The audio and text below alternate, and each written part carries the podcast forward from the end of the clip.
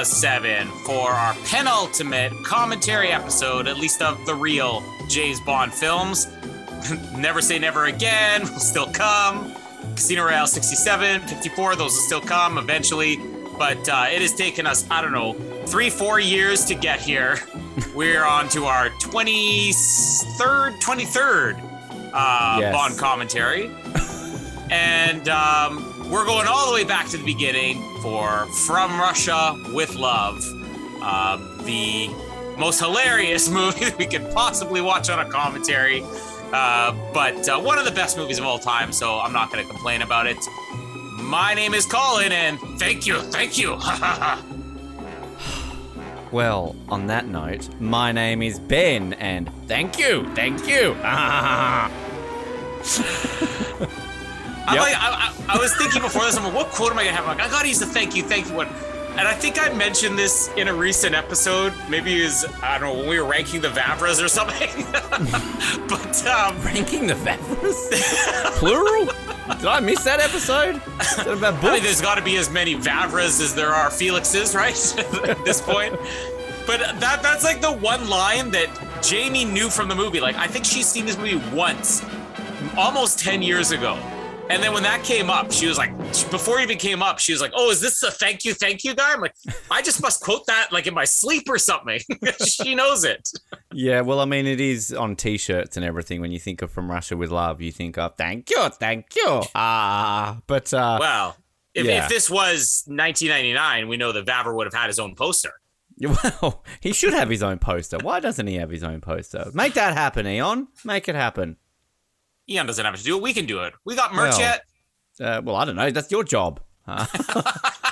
I just I just listened to the Living Daylights episode recently with all those T-shirt ideas. I still want the Timothy Dalton head on a cello case. We got nothing to declare. That's where it all started. Come on, Uh, our, our Timothy Dalton line coming soon.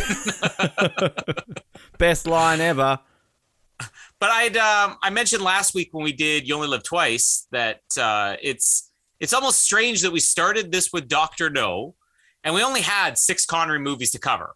So you think we would have blown through them? And here in the final three commentaries, two of them are Sean Connery movies, and arguably, if we had actually done Spectre when we properly drew it, our final two commentaries would have been Sean Connery movies. So we've had like a massive gap in here, and now we're all of a sudden doing two Connerys back to back. What I'm happy about is we get to go from bored Connery to Connery at his best. I mean, Yeah. it, only a couple of years removed here, so um, can't say we, we said this. We can't say anything bad about From Russia with Love. It is a perfect movie, but are we going to have a lot of fun making fun of this movie? Probably not. I, I don't think so. I mean, I watched this about a week or so ago, um, and so I, it's fresh on the mind. But um, yeah, I remember watching it, going, "Hmm, don't know how we're going to commentate this one." And uh, I think kind of we, we said that back when we did Octopussy, didn't we? Like Octopussy is maybe the last fun one we're going to do. Uh, I mean, you know, you only live twice, sure, but um, I'm looking forward to Spectre. I love Spectre. It's a great movie. Um, this is a great movie too, but uh, our entertainment factor might not be that great in this one. Well, I mean, this is our 99th episode, so you think we would have perfected it, perfected it by now? But hey, Hey, and know. yeah, important note. Next week, something very Mm. exciting coming. I don't know if we're going to spoil it. We're just going to save it. yeah, going to spoil it. We're going to spoil it. I think we We're need to spoiling tease at the end. So you need to stay tuned to the end of this hilarious episode to Exactly. hear what exciting thing we have coming for our 100th episode next week. Yes. Um, but as usual, just for um, the the pre-play details here, I guess. Uh, everybody, if you want to watch along with us, feel free to queue up your movie. If you don't want to watch along with us, uh, we'll do a blow by blow here, and uh, I'm, I'm sure I'm sure everybody knows this movie by heart, so it's not going to be too hard to follow. But if you do want to watch along with us, uh, get your movie queued up, and uh, I have mine frozen as soon as I see the MGM Lion because over the years, many different versions of this, many new logos added, but the MGM Lion should be right before the movie. And we're going to do a three, two, one, and we're going to hit play. But we need a word. What is our three, two, one, and then what? I think our three, two, one could possibly be this. All right, sorry, I just had to play that to get it over and done with. Um, oh no, Noah this week. That's a, that's a shame. I just uh, needed. To, what do you think about not being here, Noah? That's pretty gay. Yeah, I agree. Um, I don't know. I, you know what's Um, funny? I, I never know what Noel clip you're going to play. and I just always in my head here, it's pretty gay. well, it's funny you say that because I think I heard that too. Um, I mean, I don't know, three, two, one, gold sovereigns. I don't know.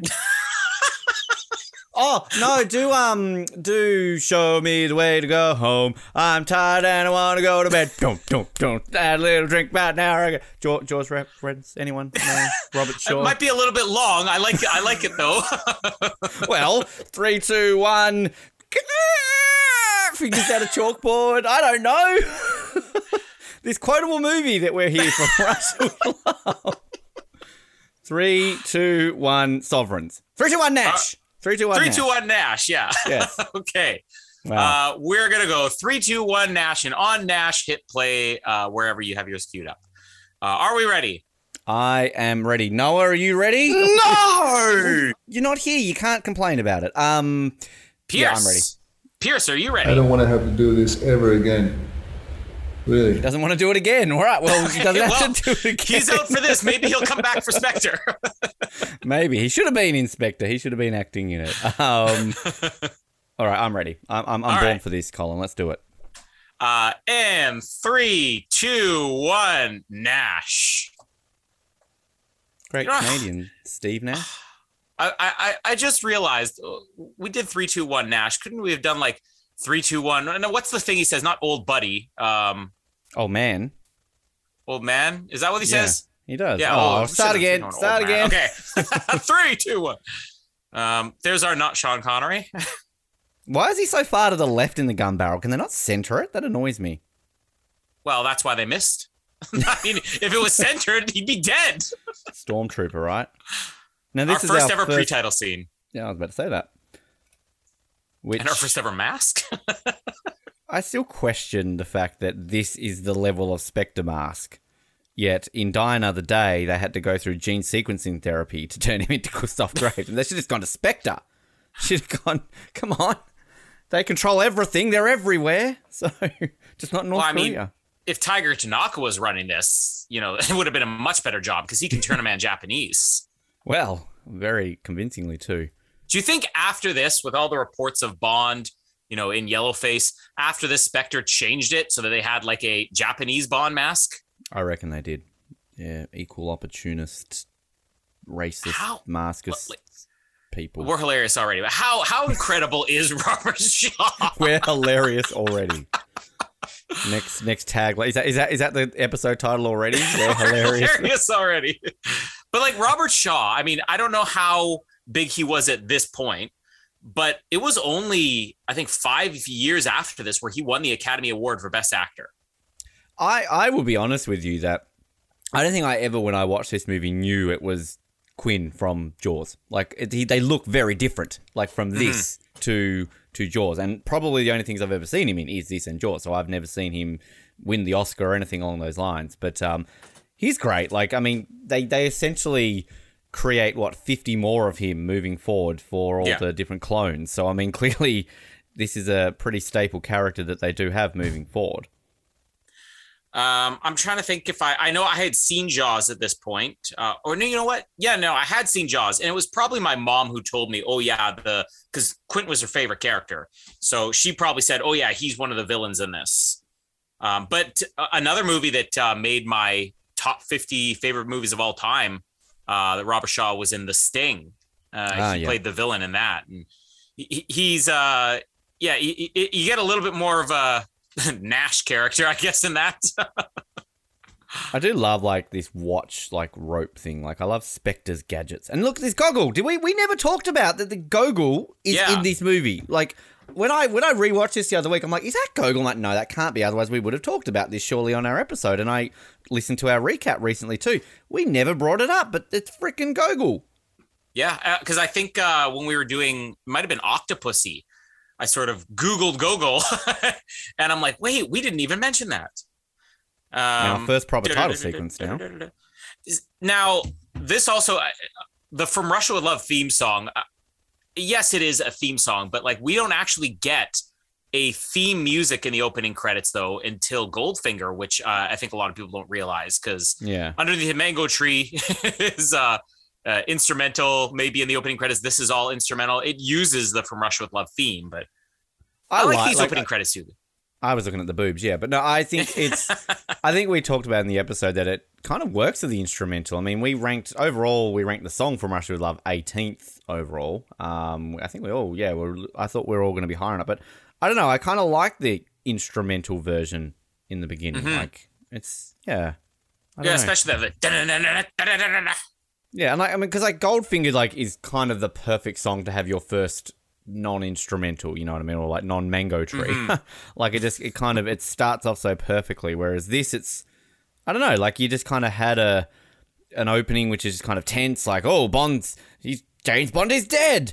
Uh, but then it's not. So, and then it just kind of goes into, yeah, as you said, that. we missed there the uh, the great screen credit for Martine Beswick. Yeah. My favorite Bond. No, know, not really a woman, not not originally a woman. Well, I mean, Blofeld can be a woman, so so can Martine Beswick. So, I won't go through our uh, our, our messaging last night. can I just say that at the time, like literally the night that we are recording this, I just finished The Man with the Golden Gun. So I'm still pursuing my rewatch, even though, of course, in Australia, we're now about six weeks delayed from seeing No Time to Die. So I was like, oh, I'm, I'm, I'm on a roll. But um, I watched Diamonds Are Forever very recently, and um, my rankings, let's just say, will change for that movie. Uh, so- I'm gonna hope for the worst because oh well, love that movie. Uh, I, I, okay. I mean, famously, I uh, I have that. I I think I have the reputation of that's my least favorite Bond movie, or it's it's probably my bottom five. But I mean, I don't hate it like I hate you know. Uh, I, I don't even think I hate License to Kill and Die Another Day, but those Oh, are like really? easily really? bottom. No, say that again. Say that again, Colin. Let me quote that. Timestamp it. I don't hate Die Another Day and License to Kill. Yes. But uh, but I mean, Diamonds Are Forever for me. It's like ah, it's just it doesn't work. It, it's too goofy. I can really pinpoint now the problem with Diamonds Are Forever. Here in our Diamonds Are Forever commentary, Canada. Canada! Ra- Rachel McAdams is playing apparently. Uh, he is. He But, looks very uh, similar to Rachel McAdams.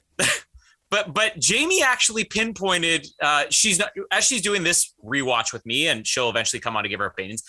I'm not getting too many details from her on her opinions, but she could not contain her hatred for Diamonds Are Forever, uh, and she actually pinpointed a lot of my problems with it. She's like, it- it's it's basically she's like it is a budget James Bond movie. This is like if there was a 70s knockoff wannabe James Bond movie or James Bond parody, and this is what it was. And I think she even uh, called Tiffany Case a, a 50% off Bond girl, which I thought was great. Which, when listening to our episode of that, Jamie was just, she hated it back then. So it's kind of interesting to see she holds that. But like, no, like even I, I was going to message our group chat when I was watching it, going like, Colin, you're an idiot. Tiffany's so good. She's, I don't know. I see. Here's the here's the thing though.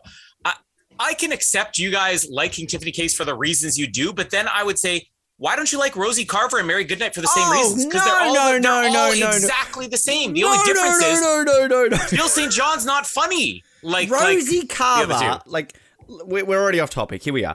But um, I will say, so far, Doctor No and Live and Let Die have increased significantly on my rewatches. I appreciate both of them. Like Live and Let Die, I was like, wow, why do I not like this movie? This is a pretty good movie. Rosie Carver got a hundred times worse on my most. Like she does nothing. She does Eh. nothing. She's so annoying. What does Tiffany Case do? She looks good in a bikini, and so does Rosie Carver. no, she doesn't. You Also, we- racist. We, never. You, I am. We never talk about Coral Junior's porn on his wall and his boat either. By the way, trying to say. I mean, is this this Canadian guy right?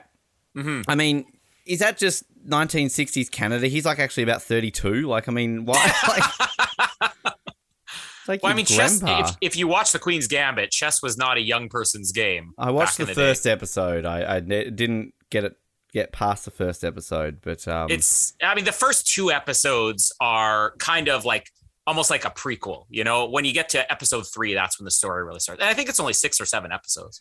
I don't I love the guy tries to shake his hand there, and he just walks right past him. I don't understand the seating arrangement at that chess competition because there are people there who can't see shit. Um, like who's going to the great chess competition to see that? And, There's no jumbotron there showing the game. Here's the uh, the the reverse shot where they realize, oh, we really wish we had a shot of her going to look at it because they only had a shot of her walking away. Like, well, let's just play it in reverse. I never noticed that. I always wanted fighting fish. And They um, fighting fish. they actually they, they they will fight all the time. This is the thing I don't get. Does he just put them in here because my mom used to breed these, and you have to keep them completely separate uh, unless Yeah. they're ready to breed. Like this would be all the time. These th- these fish have probably been in here for five minutes and they're already killing each other. Yeah, I think the friend I had, they like got bored, so they just put them in the, the tank and watched them kill each other. Wait, you got friends who get bored so they let animals kill each other. They're Yeah, operating some type of Siamese fighting fish fight club. If they're friends with me, they're bored. So, um, can I just say, Klebb went up a lot on my rewatch. Klebb's so good. I don't remember where we ranked her, but uh, I I always had the hardest time. Maybe because again, it's a sandwich between Doctor No and Goldfinger, where your main villains are so prominent. Did Uh, we have Klebb as a villain, didn't we? Did we have her Yeah, as a we villain, did. not a henchman? Yeah, okay. I'm looking Which- at the wrong list. I mean, that's the thing. If you're looking at screen time, her and Grant are pretty much even. wow, but I had her at she- 14th. That's terrible, Ben. Where did I have her? No, I had her at seventh. You had her at. Uh, you had her at 16th. I'm even worse than you. That's terrible, Ben. He says having her at 16. Well, okay. Who was my 15 and 14? Uh, you had Sanchez and Renard above. Oh, that's terrible, Colin. Klebb deserves better. But this is the thing.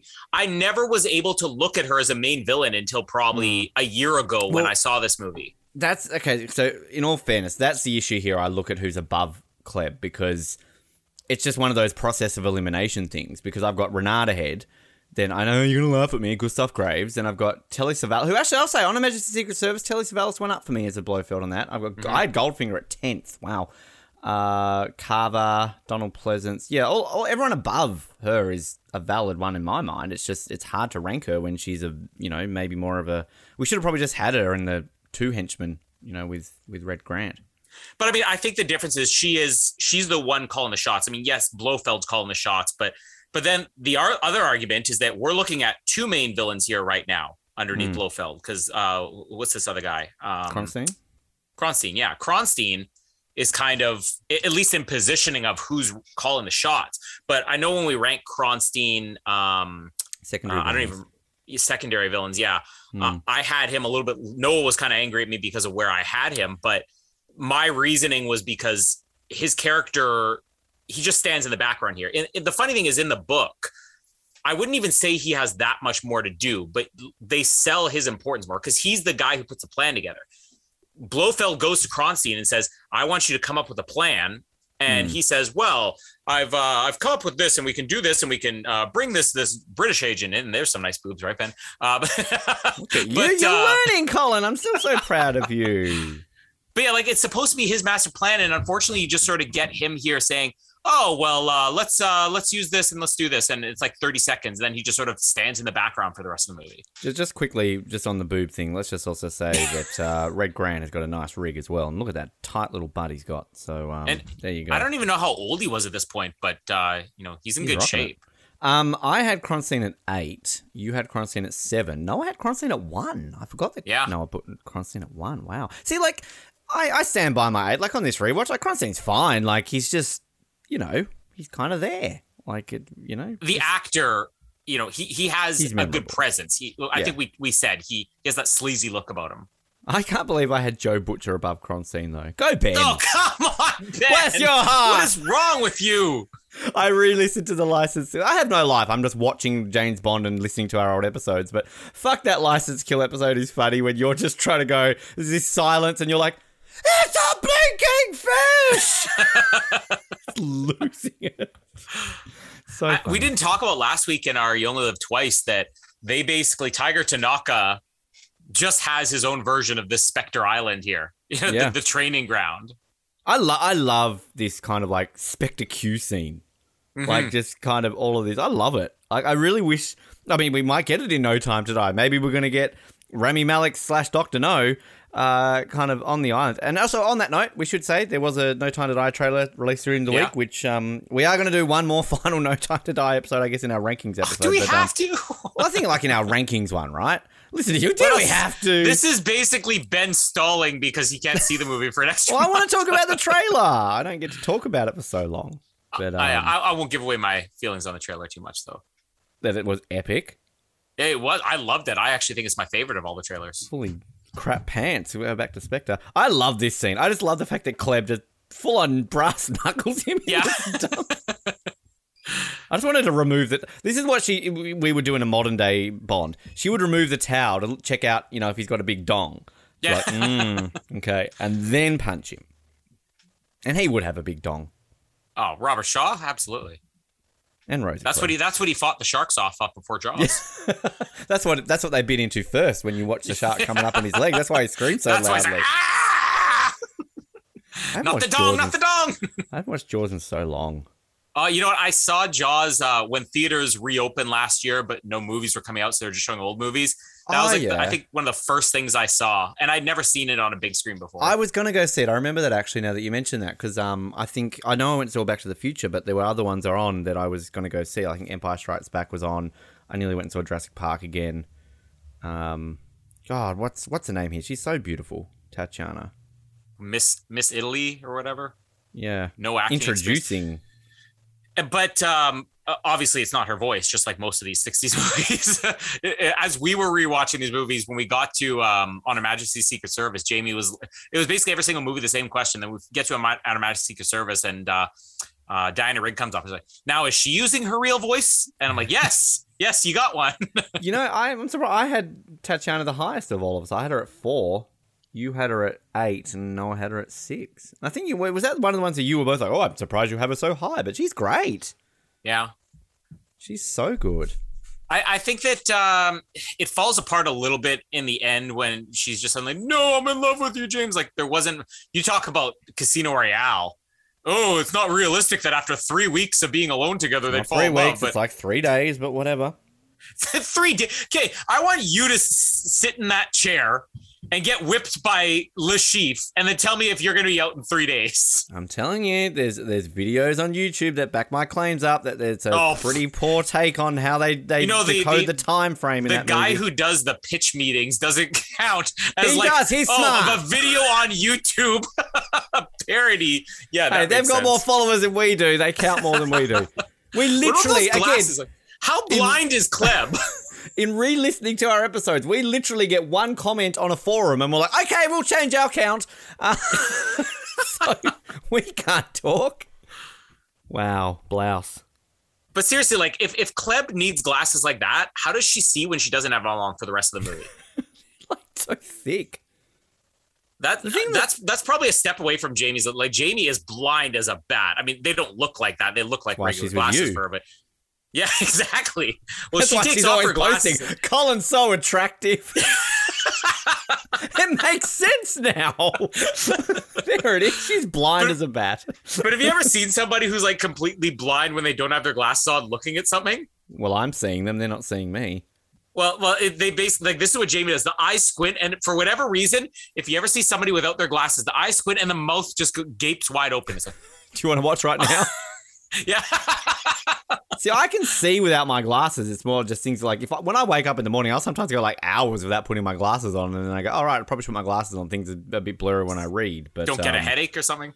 Uh, not really. Sometimes, sometimes I'm I'm I'm self conscious about the way I look, Colin. So sometimes, like you know, going out in the town, don't wear my glasses. You know, I think I'm the only person in my family who either didn't need glasses or doesn't have vision. My brother doesn't need glasses, but he's basically partially blind in one eye, and they're just like glasses isn't going to help that. wow. I was told basically when I was like ten that you will need glasses one day because my mum had them, my dad I think for reading, and my sister. And yeah, it was when I was in New Zealand. I was like working one day and I'm reading. I'm like, I cannot seem to read this. And I get an eye test, and they're like, Yeah, Ben, you- Ben, Ben, that's because you can't read though. It had nothing to do with glasses. You don't need Touche. glasses. You're just illiterate. Yes, very true. Very true. Speaking of being illiterate, how many books has Nicholas written this week? I haven't checked. Um, I need to buy his other ones actually. I really want the trailer one. That's the one I'm most excited about. Ah, and here we have Eunice Gayson back. Another one And it was Noah hates. I was going to say it was Noah who hated her, right? And Yeah. he was the one who I think defended her. Every time somebody does like a shocking ranking, I assume it's you. So I think I was going through our secondary Bond Girls rankings, And I saw that. I'm like, I thought that was Ben. I just assume if somebody did stupid, it's you. But no, Noah was the stupid one this time. The thing, the thing that is so jarring about re-listening to all our old episodes is not only that we're, we're all hypocrites. I know I like to point out that you and Noah are hypocrites when you have an opinion, but I have equally as big hypocritical things like, oh, this person's definitely a top ten Bond person, and then I rank them at like seventeenth. But um, the ones that always baffle me is like I literally drop hints in our episode of where I'm going to rank things. I literally Yeah. say things like, "Oh, Goldeneye is my least favorite of the Brosnan songs," and you two are like, "What? What? What?" You act so shocked, and then when it gets to the Bond rankings, you're like, "What?" And it's like, dude, I literally say this in the episodes, and you act so shocked. But like, here's the thing, because yeah, you have been listening to the episodes. You're like, oh, this is what one of you guys said, and then look at where you ranked it. Yeah. But like, I have there are things we ranked within the last couple months, and now that I'm rewatching the movies, I'm like, oh, where did I rank this person? And then I'm like, whoa, I would Yeah. change that now. Like, it, honestly, we could redo a rankings episode a month later, and it would probably change. I agree. I definitely But agree. yet, the funny thing is, I'm finding it, it, my rankings of the movies. I don't know how much it's going to change. Like that's the one thing that I, I, even when we did the original recaps, we ranked as we went along. We had that other episode, uh, which was I think uh, yeah, recapping the recaps. We're stalling people, and was, uh, yeah. I, uh, I I basically swapped two movies, and that was all I did. And I don't even know if I'm going to do much more than that this time around. Like there might be some small shuffles, but everything else completely up in the air. But the the movies, I'm like very firm on for most of my life. yeah, up to Man with a Golden Gun. There's there's definitely a couple like, but um, I feel because you know I I'm quite partial to a lot of the newer ones more so than you two are. So um, a lot of them, yeah. My my biggest one's always just my number one. Like I watch Goldeneye and I'm like, fuck, this is the best. I love it. Then I'll watch The World Is Not Enough and I go, oh no, but I love this too. So like. This could potentially happen again. Like I'm gonna watch Goldeneye and just go, "Oh, this is so good," but then I'll watch World Is Not Enough and just go, "No, this is even better." Well, in our last episode, I think you even brought up that like my GoldenEye ranking was at number eight, and even I was like, "How is that at number eight? But then you read the seven above it. I'm like, "Well, Hmm. I, I I have a hard time, you know, changing that." Can I just say also this rewatch? Uh, I think I had Bernard Lee M at three, and I, I'm I'm satisfied. Oh no, I had him at four because I had Money Penny ahead, but um, he's he's good. Oh, Not that I never thought he wasn't good. But, um, I, I'm Yeah. even more, uh, even more solid in my opinion of him being my number one, uh, you know, MI6 crew or whatever. Uh, after watching all these movies again, I'm gonna be so sad when Moonraker. Because I think when I, whenever I watch these movies in the past, I never really think about, okay, this is his last movie. Even though, as I said when we did that episode, I feel like Moonraker almost works as a final movie for him, but. Now, just sort of having gone through this and revisiting and and ranking him, I'm I'm probably gonna burst into tears when Moonraker ends. And I, I got to say, I want to. Speaking of M, we, we need to we need to correct ourselves, Colin, because we're we're doing that thing. You know how people always quote it as Luke, I am your father, when it's actually Yeah. no, I am your father. We always quote, um, this isn't a country club 007. It's actually, we're not a country club 007. So Oh. we've been wrong all this time. Just saying. And here's our first Q. Oh, there he is. Wow. And he still our, looks our- old. Our second Boothroyd, not yet our first I still Q. can't believe you two ranked What's His Face and Dr. No higher than last. Like, he's so useless. Well, who, who did we have as last? Um, one of the Tanners, wasn't it? Okay, wait. So I, I don't care if you're the boring Boothroyd slash Q. I don't care if you're the useless Boothroyd slash Q. You're talking about one of the Tanners, and you said, how did you rank a, a Q higher than that? I like. Is it ever really described why they have to have gold sovereigns in the case? Like, I love how like Um, just like, and in this fifty gold. Like, why? I like my my only guess would be so he had some type of currency if he had to cross a border and didn't have the regular currency. Wh- What is a gold so? Like, is this a what currency is this? Gold? I mean, isn't that the worldwide currency? But but like a sovereign? Like, why isn't it just his fifty bits of gold? What gold sovereign? Well, I would assume that's something that you know could be traded outside of your own country. Do you think Uh, that Severin was named after the sovereigns? She absolutely was Ben. Both Thank spell you, and pronounce it differently. uh, no, actually, you know it's funny. A, a gold sovereign is just a British coin. So, Yeah. No wonder Nash loves them. but it says it's accepted other places in the world. So then it actually kind of does make sense.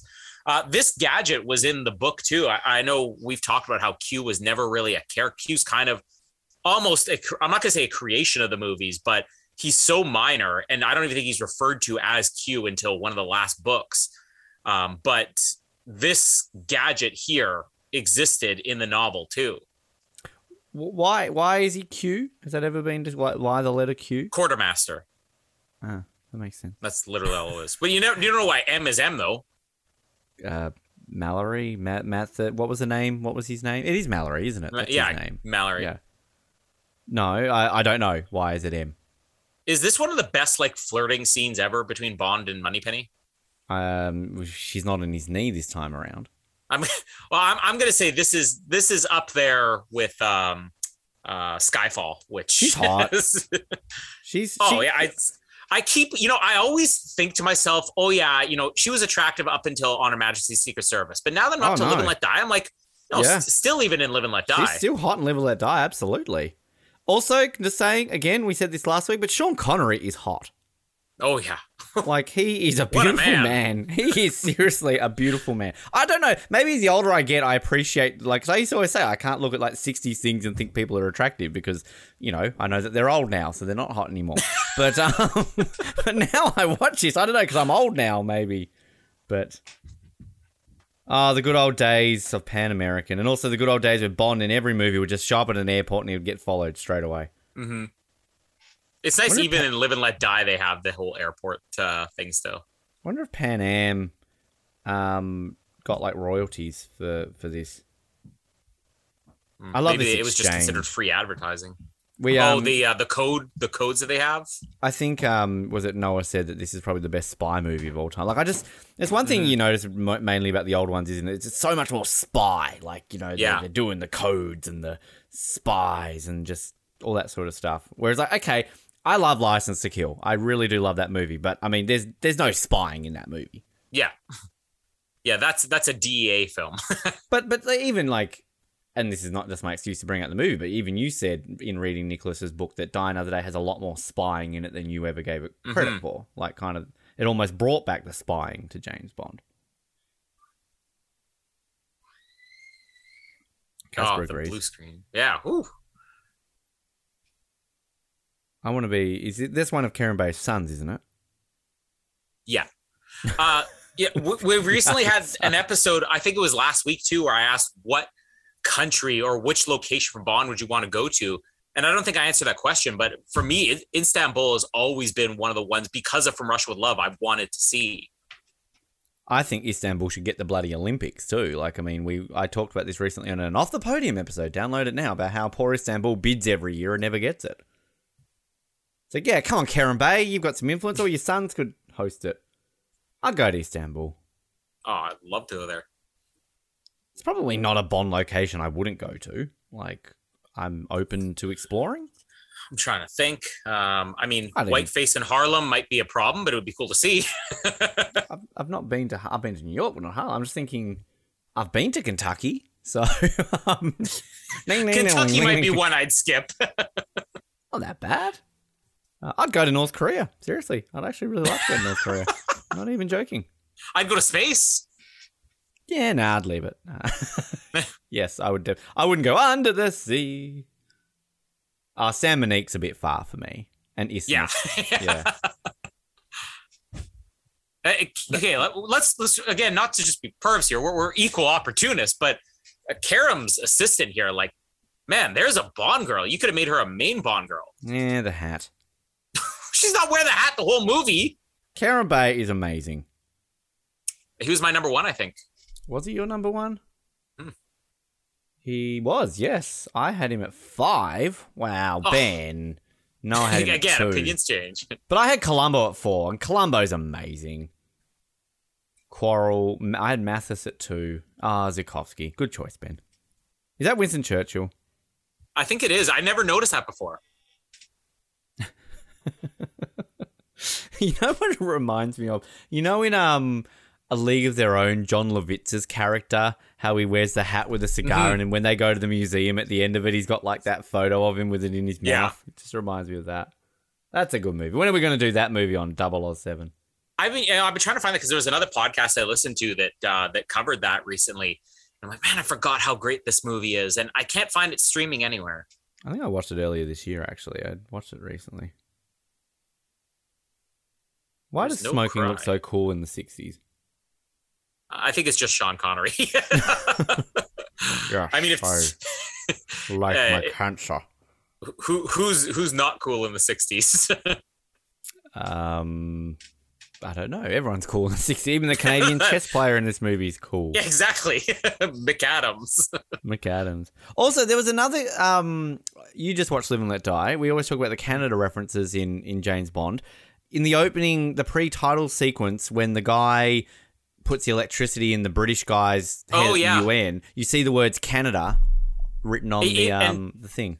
Again, it's amazing. I've probably seen all the Bond movies. Like, uh, we're probably talking like 20 times. I've watched this entire series over and over again, and it never occurred to me when I was seeing that before. I'm like, okay, United States, Canada, United Kingdom, okay.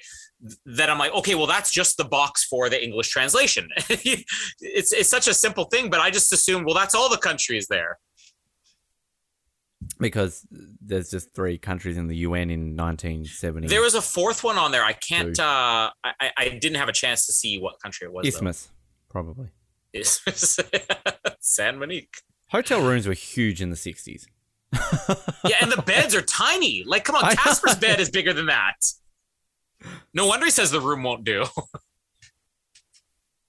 I love how he looks at the money to see, oh, he gave me a good tip. Like, I mean, Also, basically every time we do a commentary, we're just gonna be talking about the last movie we watched. So again, another live and let die thing. But when Bond is scanning his room for um, listening devices, and he Mm. finds two, he finds one on like a sculpture and one on the bed. He hadn't even checked the other bedroom or anywhere else in the, the main living area. you're basically saying, so if you want to, if people want to listen to us talk about From Russia with Love, listen to our Spectre commentary in two weeks' time. Yeah, we'll exactly. about From Russia with Love then. Uh, there's one thing that does annoy me in this though is why do they have to play the James Bond theme when he's like picking he's like it's kind of like he's gone through the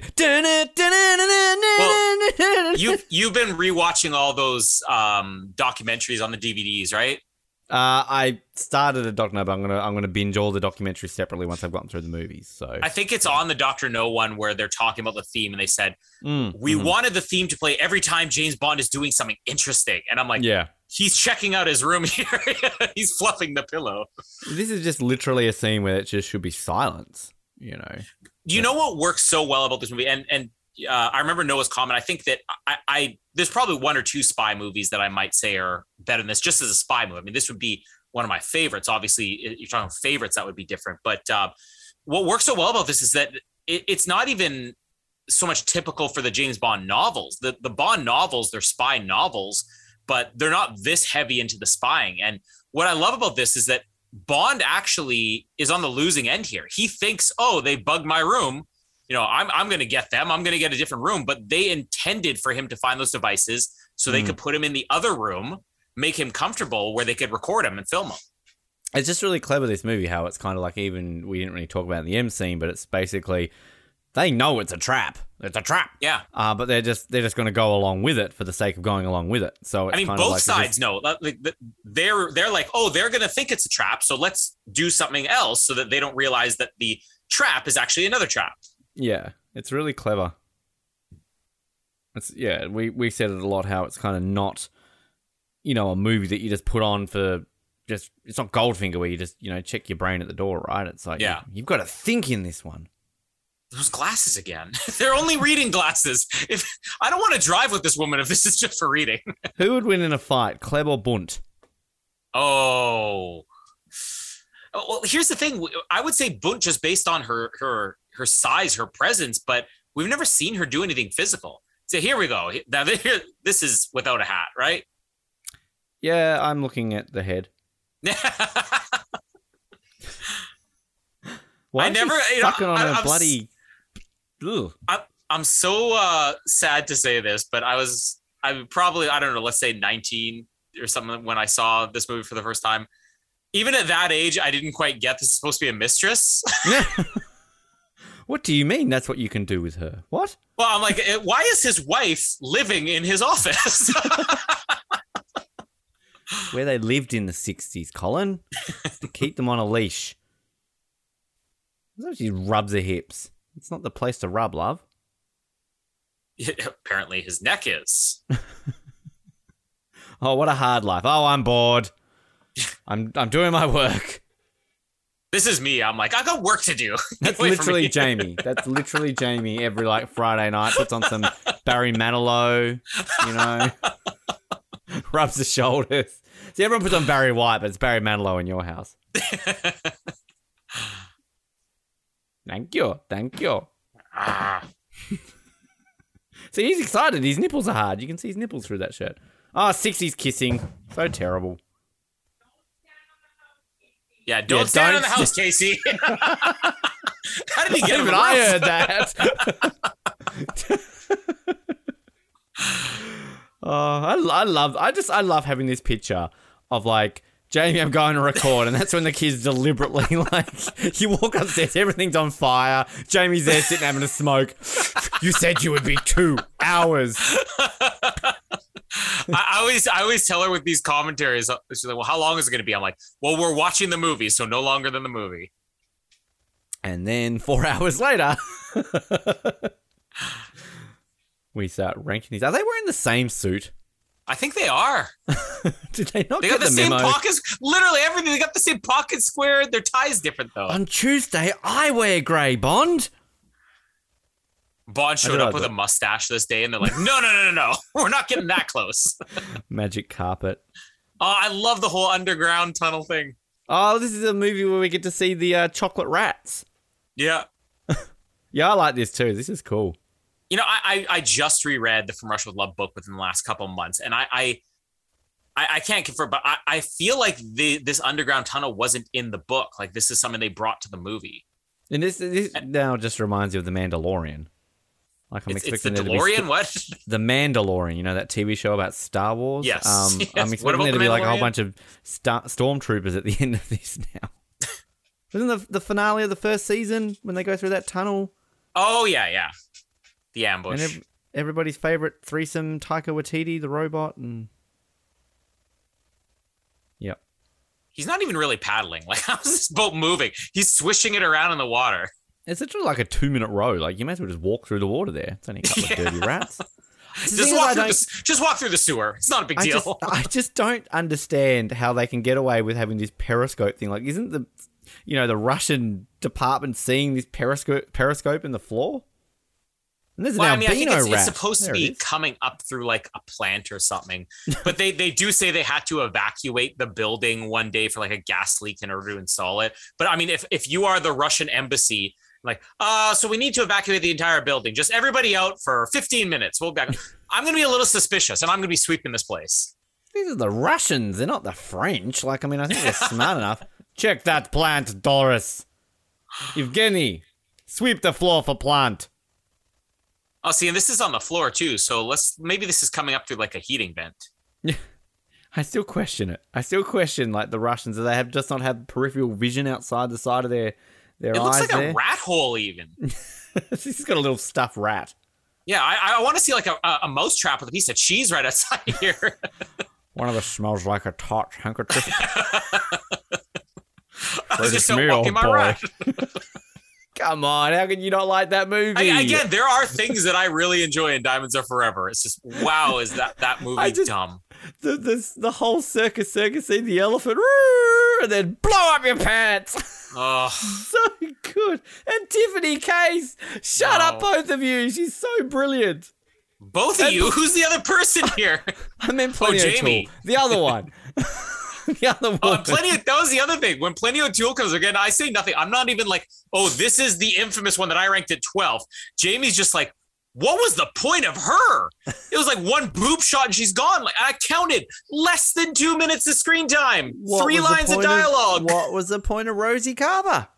she has more than two minutes of screen time and more than three lines of dialogue. Actually, So there's a Tiffany big point. there is there is a big point to Rosie Carver because if you think about the plot of that movie, which I feel like Diamonds Are Forever and Live and Let Die, Guy Hamilton, outside of Goldfinger, was not good at actually selling the plots of his movie because Diamonds Are Forever had a great plot about we're killing off everybody in this diamond smuggling ring. Live and Let Die was basically the same thing. We're killing off every intelligence agent that could possibly be onto us. And Rosie Carver was basically turned to lead to Bond's death. This is how they were setting up Bond's death. Well, if Plenty O'Toole didn't get murdered, it would have been Tiffany Case, and then Bond wouldn't have given a shit about rescuing her and stopping Blofeld. So therefore, Plenty O'Toole served a purpose. You know what? Plenty O'Toole failed because if they had killed Tiffany Case, I would enjoy that movie more and probably rank it five spots higher. Thank you. Thank you. Uh, You know, uh, here, here's something that bothers me. He's sitting there fanning himself with his hat. Open the window. yeah, I was thinking that before when Connery was doing it. Maybe they just don't have open window cars in Turkey Well, in yeah. 19. High security. This is bulletproof. I know, right? Because that's another Like- thing with this movie that we loved is that, you know, Kerim Bey is a marked man. He needs like high, high security if he leaves that uh, that office of his. That's why he's got the bed in there. He does live in his office. Yeah. Well, I mean, literally, when he's getting driven to Kerim Bey, they're just like, "Oh, they're following us. It's just what we do here in Turkey." Yeah. Which I actually, I kind of like that, like, because you know, coming off Doctor No, where he's getting followed and all that kind of stuff. This one is just like, yeah, it's just part of the game. Those inconspicuous walkie talkies. Now, this is what Krilencu, right? Like, yeah. he went down for me in a rewatch. You went off at me for ranking wherever I ranked him. Like he does. Like he's yeah, he's there. And why is that guy carrying hay? Sorry. Um, Feed the horses. he just got on his back. Lazy. But and again, maybe I don't know where I rank Krilencu, but maybe I'm I'm a hypocrite for this because of my Kronsteen ranking. But uh, I feel like Krilencu is such a great character, and the actor doesn't quite pull it off. Whereas Krilencu, or, or sorry, um, Kronsteen is sort of the opposite. I feel like the character is not written well at all, but the actor pulls it off. So they're I've- kind of opposites for me. I had Krilencu at thirteen. You had him at a no, no, I had him at eight. You had him at five. This is coming from the same two people who ranked Chang at five and Chang Yes. at four. And in my Moonraker listen, every single one of us are saying how terrible Chang was. But let's also Now, say, having- as we're getting into the secondary and the thirdary or whatever you call that rankings, you're, you're really ranking a lot of people you barely remember. So you have to sit there and watch the YouTube videos, like Noah says, to boil it down. You enjoy it more when you have to think about, oh, let me boil down this 90 seconds of screen time for Plenty of Having just watched Man with the Golden Gun tonight, gotta say, this belly dancer, better than the Man with the Golden Gun belly dancer. yeah, absolutely. Although, I mean, come on. Getting, I've lost my charm! Not from here. Like, fuck, I the love nearest Roger Moore. pharmacy.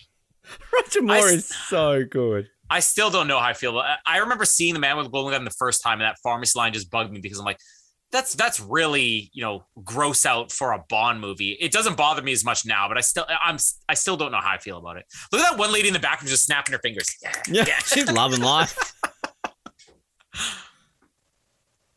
Uh, I thought that guy was taking a leak. Just having a whiz over the fence. just right through the bars. Yeah, why not? I hate you. Everyone hates you. All of you. Krilencu is the original Mishka and Grishka knife thrower here. More memorable than Mishka and Grishka. the knife throwing twins. I like this fight sequence. Nash just playing his Game Boy. I like this other guy sitting there with his hand on his fist going, eh, He's yeah, like, she's "Oh, all right. when do the male belly dancers come out? Yeah. Where's Jim and Sam? well, there's there's equal opportunity. Where are the male belly dancers? Come on. yeah. That's that's it's fair. I mean, come on, we got a female spy in this movie. We have a female villain for the first time ever. Exactly. Come on. First time ever. It's the second movie. that would be the. That's the way Marvel would sell it for the first time ever. did you see Shang Chi yet? I have not seen Shang-Chi yet. Have you seen Shang-Chi? I did. Yeah. Is it worth going to the movies to see? I, I will let you decide that. I was just going to say nothing to do with the movie itself, but again, Marvel like, oh, the first ever Asian superhero film. Like, okay, you can come up with we are giving the first ever something. Like, there have been millions of Asian superhero films made. They just weren't made in America or by Marvel. I um I realized it was released, so I'm like, oh, I should probably go see that. Um, I um, I- Why can't I- they delay I- that, and yet they can't like not delay Bond? Like, come on, more people probably see Marvel than they see Bond nowadays. I almost want to see it again because um, I- was supposed to go last night, like on Friday night when we're recording this. Um, not we're not recording on Friday night, but as of now, Friday night was last night. Anyways, long story short, um, I was supposed to go Friday, But uh, they they put new restrictions in here where you have to have proof of vaccination to go to a movie theater, which I have. But I was going with my nephew who was getting his second shot yesterday. So you can't get your proof of vaccination until two weeks have passed from your second shot. So he basically said, uh, so can we go Thursday? Because I that's the last day I can go without the proof of vaccination, and I'll have to wait two weeks otherwise. Like, okay. I, I was like biking to work all week this week. I had to bike all the way home. It took me like an hour. Had to basically shower, eat quickly, go all the way to the movie. I, I, I wasn't struggling to stay awake, but like I was tired when I saw it. So Oh, it was the same thing with poor Live and Let Die last night. Like I was barely holding it together. I've had I such a- actually fell asleep. I told you that off air. I, and it's not that I was bored. I just I'd been up early and old man Ben on the couch woke up. Mhm. The, the the screen was on, and I yeah I fell asleep just as he was about to jump over the crocodiles. oh, it's, it's the best part to wake up. Now here's Martine Beswick. I'm just. Why are we talking over this scene? We should be very quiet Yeah. watching this scene. Which I do, I do love, like the Connery. or, Don't stop the girl fight. It's so unconnery. Should be a more He's like, line. I want both of you to continue this fight in my quarters. Yeah. Remove the clothes. He's got I'm, like just, I'm so I'm so disappointed with the actor playing Krilencu. he's just got a weird like- look on his face. Yeah, I, I, and and again, I'm not gonna I'm not going to change my ranking. I think five is exactly where I should put him because the character is so good. But imagine if you had. I want you to imagine uh, who who would be like. Oh, let's look at the guy who played Kronsteen. Okay, uh, imagine the guy playing Kronsteen playing Krilencu. I feel like Yeah. this is a top three henchman. Just just quickly, I, I do love Kerim Bey putting the blood packet on his arm there. It's so obvious. Like, but um There's No, not even that- a hole in his suit. Yo, um, I think the problem with um, Kronsteen is that uh, whatever his name is, is it Kronsteen? Is is Kronsteen? No, I got it right. Yeah, Kronsteen's the, the guy here, the one, the other one that's not the other one. Um, he, you know who he looks like? He looks like he should be in a silent movie. Like he's kind of got that look about him that it should be like black and white and like. You mean Krilencu, right? Yeah, what? No, the guy, Yeah. this guy. The, Yeah, the one- yeah, thank you. Too many. K's. Yeah, yeah, I know. I'm confused here. K confused, Krillin, whatever. He like it just feels like there should be like piano playing black and white with a screen going. The villain arrives with a gun. Dun, You know, dun." I kind He's of get what you're saying. looks. Yeah, he he has this over exaggerated facial expressions a lot of the time. Where he's Hmm. like, "Woo!" That's the problem with him. Like he just kind of like that's that's where it annoys me slightly. oh, so there's a sexy horse though. I know, right? Horsey, mustache on a horse. now that's the worst move ever in a Bond fight.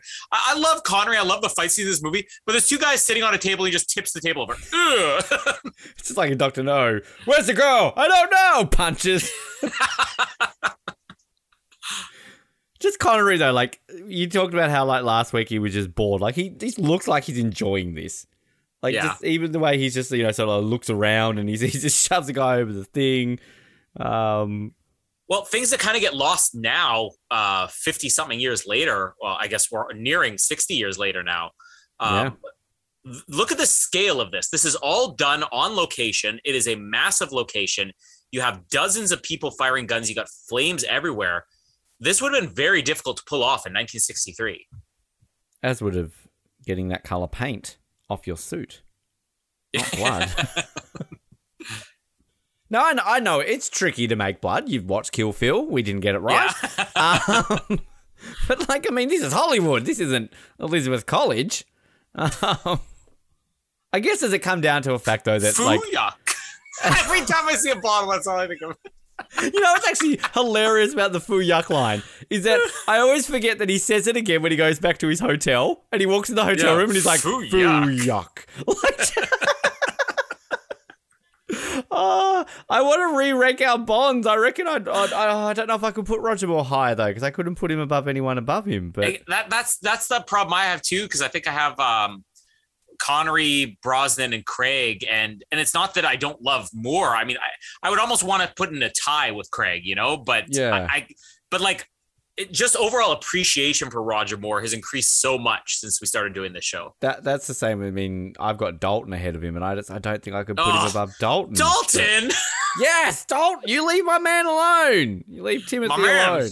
My man. Oh, it is. God, just Ben and Colin commentate from Russia with Love by reliving all the memories of our previous 98 episodes. This is what we're doing next week, literally reliving the best moments. But Yeah. uh, it's a teaser, folks. But um, listening to the View to a Kill episode, it's so like it's weird when we keep saying Mayday because now I just say Mayday. I'm a man. Like man. we didn't. I don't think we really had that joke until our commentary.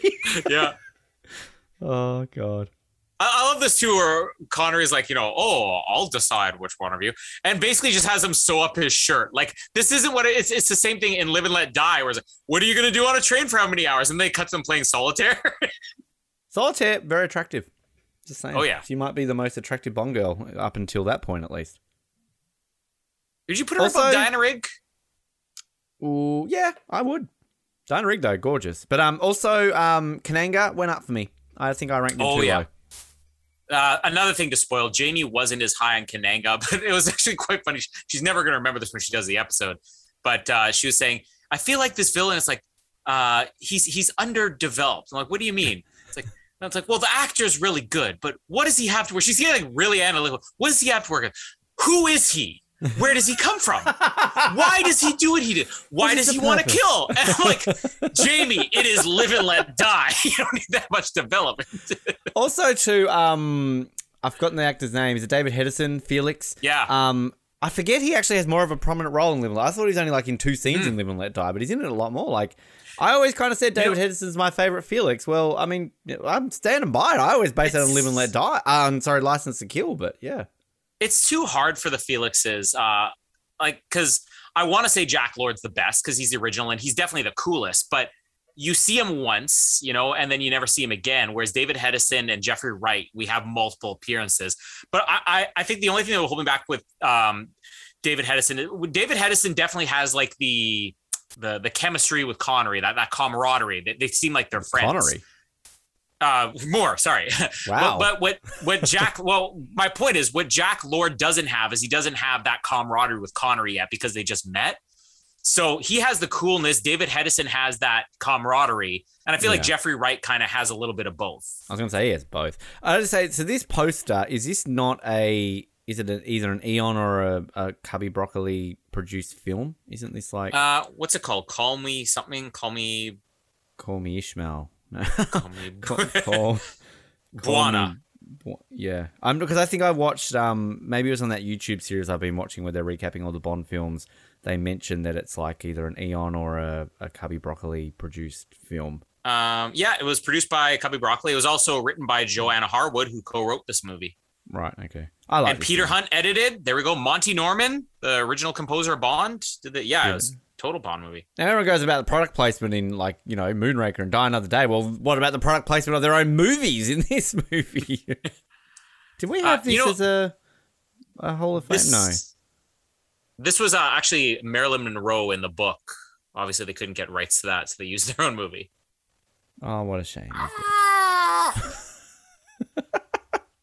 That was the other thing Jamie Hayden, Diamonds Are Forever. It's like every death scene is so bad.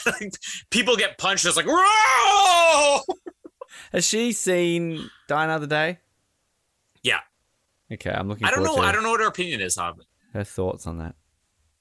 What, Again, why here's does the James Bond the funny thing. walk into a hotel room? Yeah. He puts his key in the lock. Fun does his tie. Goes to Brushes the his toilet. da-da.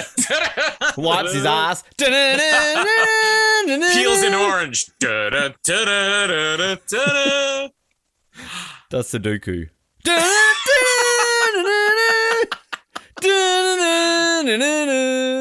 Rubs on some deodorant. Dun, dun, dun, dun, dun, dun, dun, dun, dun, dun, dun. Uh, would, But, would but the, like? the score is a huge improvement in this movie over Doctor. oh No. yeah. Oh, but this, we need Mango Tree. Like, come on. I feel like the Mango scores banana. improved in, in all the first four movies. Like Doctor No, it's it- it's what it is. It's calypso music with the James Bond theme in there. Is that Russia with steam? Love's got Sorry to great score. That's like steam coming out. That's not water. It's really hot water. but yeah, I think Goldfinger gets even better, and the Thunderball is probably the best score of the Oh, 60s. Thunderball's like I hate Thunderball, but like the the score is incredible. I was actually I was literally thinking about that today. That the two like we're never going to run out of rankings apparently, but um, I really am looking forward to doing the um the main title sequence. I've obviously done the songs, but like the actual title sequences and the scores. I think like Yeah. just soundtracks. I guess you would call that, wouldn't you? Or Yeah, well, the other things that I I would really like to rank is um things that would just be smaller because they're not in every movie, but fight scenes and chase scenes. oh yeah, Q Q scenes. I think is a big one. Um, Mhm. cars, ranking the cars of Bond, ranking the Yeah. sex scenes. Oh yeah. Wow, that, that's one. You're doing that just so you get die another day in there. No. We're not doing that. Hang on, we I listened to our Goldeneye episode. I think we firmly established that the Famke and the Canadian General is the first sex scene. Now this is this is the scene. This is Yeah. the this made this the is what they Fame. still use to this day for screen tests. I want to see the uh, the BB Roger Moore screen test. Um, we've never talked about this before, but uh, Connery's tattoo that they hide better in some movies than others. Yeah, a I, tattoo. I don't even. He has one on his forearm. Like you don't notice because he's got hairy arms, but they they smother with makeup. I know in Thunderball it's the most visible, maybe because he's wet a lot of the time and the makeup comes off. I never knew But that. because he has hairy arms, it's not as noticeable. But Does here I can't even see it. oh, sweet. what does it say, dude? What does it say? Sweet. I didn't know that. I had no idea that he had a tattoo. What is it of? Like Porsche? I think it's like a. something I think it's like a naval thing. Because he was in the Navy, wasn't he? I don't know. Was Or it? Marines, one of those.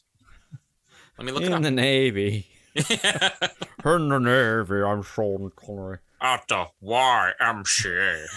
Oh, God, here we go again.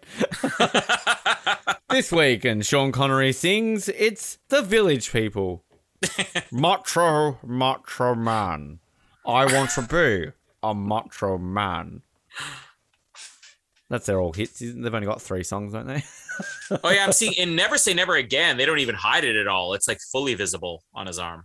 Well, yeah, I'm never watching that movie until we do a commentary on it, so I'm good, thank you.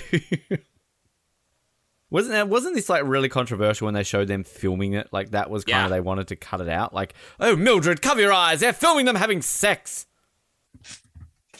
But I mean, Nowadays, this is like- that's what you- It's got a spin-off OnlyFans page account to get people into the movies. You want to see the uncensored scene? Sign up to the James Bond OnlyFans. Did you see that um the the viral thing that they tried to release during the week? It was like they did a life-size model of like the DB5, I think in London or something like that. They had like a big model box and people were there to like, you know, take it, it looked pretty cool. Oh, he's fallen asleep already. He's bored. This isn't you only live twice. This is from your rush from you Russia love. I can't even speak from properly. from Russia with love. From Russia with love. I like this whole like back and forth the way like Grant kills the guy. Yeah, It's cool. I just I, Like, like, this is- Grant just toy. I forget how much like Grant just like toys with Bond, like all well, th- movies. that's the great thing about him is that Bond doesn't even realize he's there yeah, until the end of the movie, and when he does realize he's there, like again, they get one over on Bond. Like Bond is on the losing end of this entire plot up until his fight with Nash. which do you I think always call him Nash because he, he does such a good job so of taking on that. idea. It is. Um, do you think? Do you think that um, like they base like they Renard was influenced by this? Like you know the whole plot in Renard when it's like, who do you think saved you in um uh, Bilbao or whatever it is at the beginning of the movie? Like because I don't know. Mm, I hadn't thought about that before, but I mean that they were they weren't quite going to Die Another Day level, but they were obviously borrowing some things here, and and that movie also you know Istanbul too. So maybe Yeah, there was true. a little bit. Well, of because I remember influence. there is a scene when they're on the boat. You do see the Maiden's Tower in the background here. So um, clearly, you know, very influential. The world's not enough.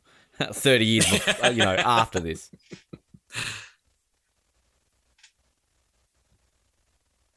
And then there was silence. Colin and Ben compose themselves, thinking about their next joke. something about gold sovereigns. How are we at 99 episodes? Seriously, like, what the fuck? Colin's just like, yeah, I don't know. I'm speechless. it's funny of all of our shows, this is the one that's taken us the longest to hit 100. And I always think about the, like, it feels like we do more double awesome. That's because our episodes go for nine hours. well, it's it's the old like outside of Euros Vision, our it was our first spin-off. yeah. Um and yeah, it's kind of crazy to think that we got a thousand episodes of the Oz Network download now via iTunes. Um, in a shorter amount of time than it took us to get to 100 episodes of this show. Well, how we're a little over six years. So on average, how many episodes is that per year that we oh, put Colin, out? that's math. Don't make me think. I'm just gonna do. I mean, it's been a little over six years, but I'm just gonna say six. We started at the end of 2015, so yeah, we're we're about the six year anniversary, probably roughly about now. I would say. Yeah, about 16 episodes per year. Whereas Oz Network, well, even off the podium, we've we've eclipsed this. I don't know. Download them all now. They're great shows. Ah, Which one's that one? Who's jumping on the house now? Uh, I'm assuming it's Rummy. He's louder. Is he the little shit? that was that was I, I can't remember which podcast I was on where you're asking like, be honest, you have a favorite child, right? And I'm like, yeah, yeah, Yeah. it's Casey, and you're like, why? Because it's the quiet one. That's all it is. I just I just love that sort of political answer of you know oh yeah I don't have a favorite. You're the bullshit. Yeah, everyone's got a favorite. Like you you've And got my, a favorite. and my answer is guaranteed every parent's answer. Whichever one is the quietest and the one that gets in the least trouble, that's your favorite. It's like you've got a favorite parent. You just don't tell. I've got a favorite host between you and Noah. I just don't tell. Um, I, I, that's everybody else's too. Who's your favorite 007 hope? It's between Colin and Noah. yeah, exactly. Let, let's let's stop for a second and ju- we we talk about this every time, but this man is weeks away from dying and he knows it, and he delivers this performance. Pedro Armendariz. so good. Was it? Did uh, this literally was his last film? He didn't Yeah. film like a movie in a week afterwards or something like that. What did he Yeah, I have? think they Like said he went home and he died. didn't I think it was cancer. It was like uh, terminal inoperable. And they gave him the opportunity to walk out of the movie. He says, No, I want to finish. I want this to be like the bookend in my career. Finishes the movie. They shoot all of his scenes up front, finishes the movie, and then goes home and dies within a month. Think about it. Had, he just stuck with the original schedule, he would have died mid production. And they could have just used his real death as the death in the movie. Like, if I was an actor, I'd They would have totally do that. You know, they're going to rewrite Kerim Bey. Nash, I'm going to give you cancer. Hey, Nash again. I always do that. But like, I think like if I was like an actor, right, like, and you, you're that in love with your craft, like dying, doing, dying, doing what you do, love, right? Like that didn't make sense. You know what I'm trying to say? Uh, like, I want my death to be on camera. Like, fuck it, go out with a bang, literally. Um, they probably wouldn't allow it to do it happen. That's then becomes a snuff film. But um, Stamp would be into that shit. But um, I don't know, like that'd be kind of good way to go out, right? Oh, yeah. I'd rather not go out. But Well, Colin, sad fact, we all die. So, uh, well, speak for yourself. I plan to live forever. do you ever just sit down and think, I'm going to die one day? Uh, people listening to this show know what wanna- that's like. I want. I just want to hit 100. If I hit 100, I can die the next day. I don't care. I'm going to hit 100, but a different type of 100. 100 episodes. Ben will be dead next week. Sure, episodes. Uh, I'm trying to remember. There was a, again off. We're talking about all our other podcasts now. Oh, the hilarity in this movie. Off the podium, you were asking like uh, me and Jared, "What's the best feeling in the world?" And Jared gives you some answer like, "Oh, winning an Olympic medal." And uh, Colin, "What's the best feeling in the world?" And I'm like, "Oh, I don't know, getting a good night's sleep or something like that." Like, okay, I was at sex, but you guys, you have your answers. One of my one of my favorite um, uh, qualifying lap reference. Haven't brought it up, but uh, there's We're plugging all the other shows. there hasn't had a new episode since like 2017. But there's um, it's, it's it's topical. There's a there's a very popular Formula One driver by the name of Kimi Raikkonen. And he just announced his retirement this week, and I read his autobiography, and he's he's, he's finished. So he's got such a dry sense of humor. Um, so there was this journalist one time that was like, I'm sure you've heard of Lewis Hamilton, and. Basically, this journalist was like, "Oh, so Lewis Hamilton during the week said winning in Formula One is better than sex. What would you say to that, Kimi?" And Kimi's like, "Maybe he hasn't had the sex." Was- that was literally his comeback. the sex. the sex. Maybe he hasn't had the sex. Uh, so That also like- reminds me you ever see the movie Sister Act? oh, like when I was a kid. All Yeah. the nuns are talking about, oh, it's better than this. And Whoopi Goldberg, who's undercover, is like, better than sex. And they all just sort of look at him. I, I mean, I've heard. Oh, make Whoopi Goldberg happen again. What happened to her? Whoopi. Oh, I love this. Where th- th- again, we say there's not a lot of humor in this movie. There, Oh, there's this, is the Tokyo moment- bit. Yeah, well, there's one time in Tokyo. Thank you. That'll be all, Moneypenny. Which again pisses me off. The continuity and You Only Live Twice. I've never been to Tokyo before. You have with him. yeah, that's uh, the problem with uh, Lewis Gilbert. Uh, Yeah. Not knowing how the martini is made, not realizing he'd been in Tokyo. She's got a good way of biting that pen, doesn't she? Yeah, just that's that's a woman there. I do. I do love how like. Do you think Moneypenny gets off over Bond having sex with other women? Because like you think about it, she's there like listening to I it don't want to picture her masturbating. We covered this. in, in Live and Let Die when she's in the apartment with the Italian girl and she's just she seems almost Yeah. excited that there's like this sexy woman. Like Moneypenny goes home and just gets out the battery operated ma- machine and goes to town. Cigars. well, then maybe maybe there's another program that Hmm. Q wrote, which is Bond sleeps with women, and that's what Moneypenny's watching. in That- Die that's Day. Die Another Day makes sense. Yep. Oh, this is Russian clocks are never wrong. Uh, Bond becomes a terrorist, everyone. and like, can he just walk into the Russian embassy not being Russian? He goes, he wants a visa. That's what he's, he's here for. They're in the middle of a Cold War. I have, I really have to like, uh, what is the, what is the deal with these hats in the '60s? Like, this is such a '60s thing. Was this so fashionable to wear like that type of hat? Well, I think it had been fashionable for years prior. This was sort of the last decade where you did that because you go to the 50s and that's kind of what everybody wore. The 40s, same thing. So, so why Everybody doesn't. Daniel Craig wear like a baseball cap? Like, you know, It's not. It's it's past the 60s. I don't know. well, a baseball oh, cap. baseball? Like, Well, you know, but I don't, if you're wearing a business, how many people do you see wearing a business suit and a baseball hat? I don't know. Um, Which baseball team do you think Craig would have? Oh, probably. Oh, that's a good question. I think he'd be. He's a bit sophisticated. He's a bit. I think he's a Yankees fan. Let's be honest. You know, he he goes for success. The pinstripes, proper. You know. What's Why? that? What do you think, uh, Colin? What was that bird one that we talked about? There's a few birds. Cardinals. The Cardinals. Uh, that's what it is. Yeah. No, he's not an idiot. The Blue Jays. He's a bird, bird watcher, Ben. Come on, it makes sense. The Blue. What about the Blue Jays? Come on. Oh, the blue. There we go. Blue Jays. Is You trying to hear they? something? You're. I just can't Yeah. listen to your voice anymore, Colin. I got to pull this away. I've got the headphone. I've got like one headphone in for the movie and the other one on that side. You know, after they blow this up, are they never again going to be able to use their Periscope, Yeah. or Well, are the they going to too- find it now? the, the, the other thing too, right? Like, explosion goes off in the rush. I gotta pause for a second. I never noticed all these people. They're just slowly bringing out boxes. I want to see the guy with the ice cream maker from Empire Strikes Back. Just Why? Why are the Russians just like a bomb goes off in their embassy and they all run out and just let people willy nilly walk? in? Oh, here are the chocolate rats. Um, like, I mean, uh, again, we haven't mentioned it, and it's poignant. It's a 20th anniversary. Uh, 9/11. Um, like you didn't just see people running up the trade center. Oh, I'm gonna steal some paperwork. I mean, maybe they did. I don't know. coming soon to the Oz Network. Our 20th anniversary recap of 9/11 news footage. you know, you know, I like legitimately was thinking, and like we, I wouldn't have done it because it wouldn't have been appropriate. Like a, a 9/11 month for the 20th anniversary, we could have just Yeah. done like World Trade Center and you know, but like, where's the F- fun fighting in that?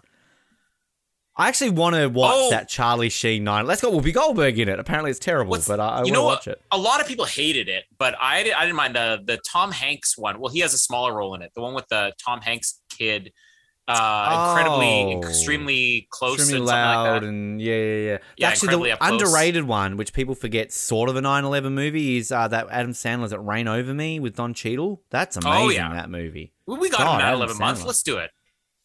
We could do that one with Emilie de Ravin and Robert Pattinson and Pierce Brosnan in it, where Robert Pattinson dies in the World Trade Center at the end of the Yeah. movie that everybody hates. 9 11 month, uh, the month you've all been waiting for. Coming soon, Holocaust month, followed by uh, the stolen generation of Australian Aboriginal children. month. Oz Network covers all global tragedies in 2022. Global Tragedy Month. Schindler's Yeah. List. Are you ready to laugh? Can we please just one day try and do like Schindler's List and just like just try to like stay on topic and just be like, I mean, I, I can't think of what we were like United 93 or whatever it is. It would be terrible. Like, ah, they're all I going mean, to with- crash and with- die. with with the way I laugh at burning people, I don't want to be watching a Holocaust movie, please. We will be Oh. canceled quick. Jesus. Um, also, where, where are we at for timestamps here? We are an hour and seven minutes. So, there's 40 minutes left. There's probably half an hour on the train to come, which That's another thing that's unique about this movie. How much the movie is on one location. I forgot like how much is on there, but it goes by quickly though. Yeah. Like I feel you know it doesn't drag out. The the other thing that's interesting about this movie, Noah and I talked about it on our book ranking episode. From Russia with Love, the book is unique in that it's sort of split into different acts. The entire, I'd say, first hundred pages of the book is all told from the villain's point of view. You don't even get to Bond till later, and they sort of condense that into the first twenty minutes of this movie. But they actually follow the story very closely. Like there's very few changes from the book, but e- again, even the From Russia with Love book is very different for a James Bond novel. You know what they could do? Like, if they legitimately consider a Bond cinematic universe, which for the love of God, I hope they don't, um, you could almost do like do a redux film where you just do it from the villain's perspective. So like didn't they do that with um fucking Twilight where they redid it from like Edward's point of view or something like that. But I'm um like do Spectre from the uh, the viewpoint of Christoph Waltz, you know, or like do something like that'd be interesting. An alternate film, yeah. Yeah. No, I'm pretty Well, sure I'm, just- I'm thinking about the the Bond cinematic universe and, and the remake of like I don't know the Taking of Pelham one two three and it's Hannah Stokely on the train. Well, they somebody did a like a joke image, didn't they, at one point? Where I love Connery doing that with his hands. he comes out with a. Magic trick. Um, somebody did that like as a joke. Like I think they were sort of ripping off when Star Wars did all the like the TV shows. So they did like this is what uh, Bond would look like if Disney bought it, and it had like the J.W. Pepper Chronicles. Yeah. Uh, like Jinx. Uh, like you know an origin story, and like it was it was just really really funny the way they did it. See, this is where I think that uh, Tatiana's character loses a little bit because there should be a little bit more of is she still playing Bond? Like, it's just very much too quickly of oh she actually is in love with him. We don't really get what you're supposed to have here is maybe she's still playing him.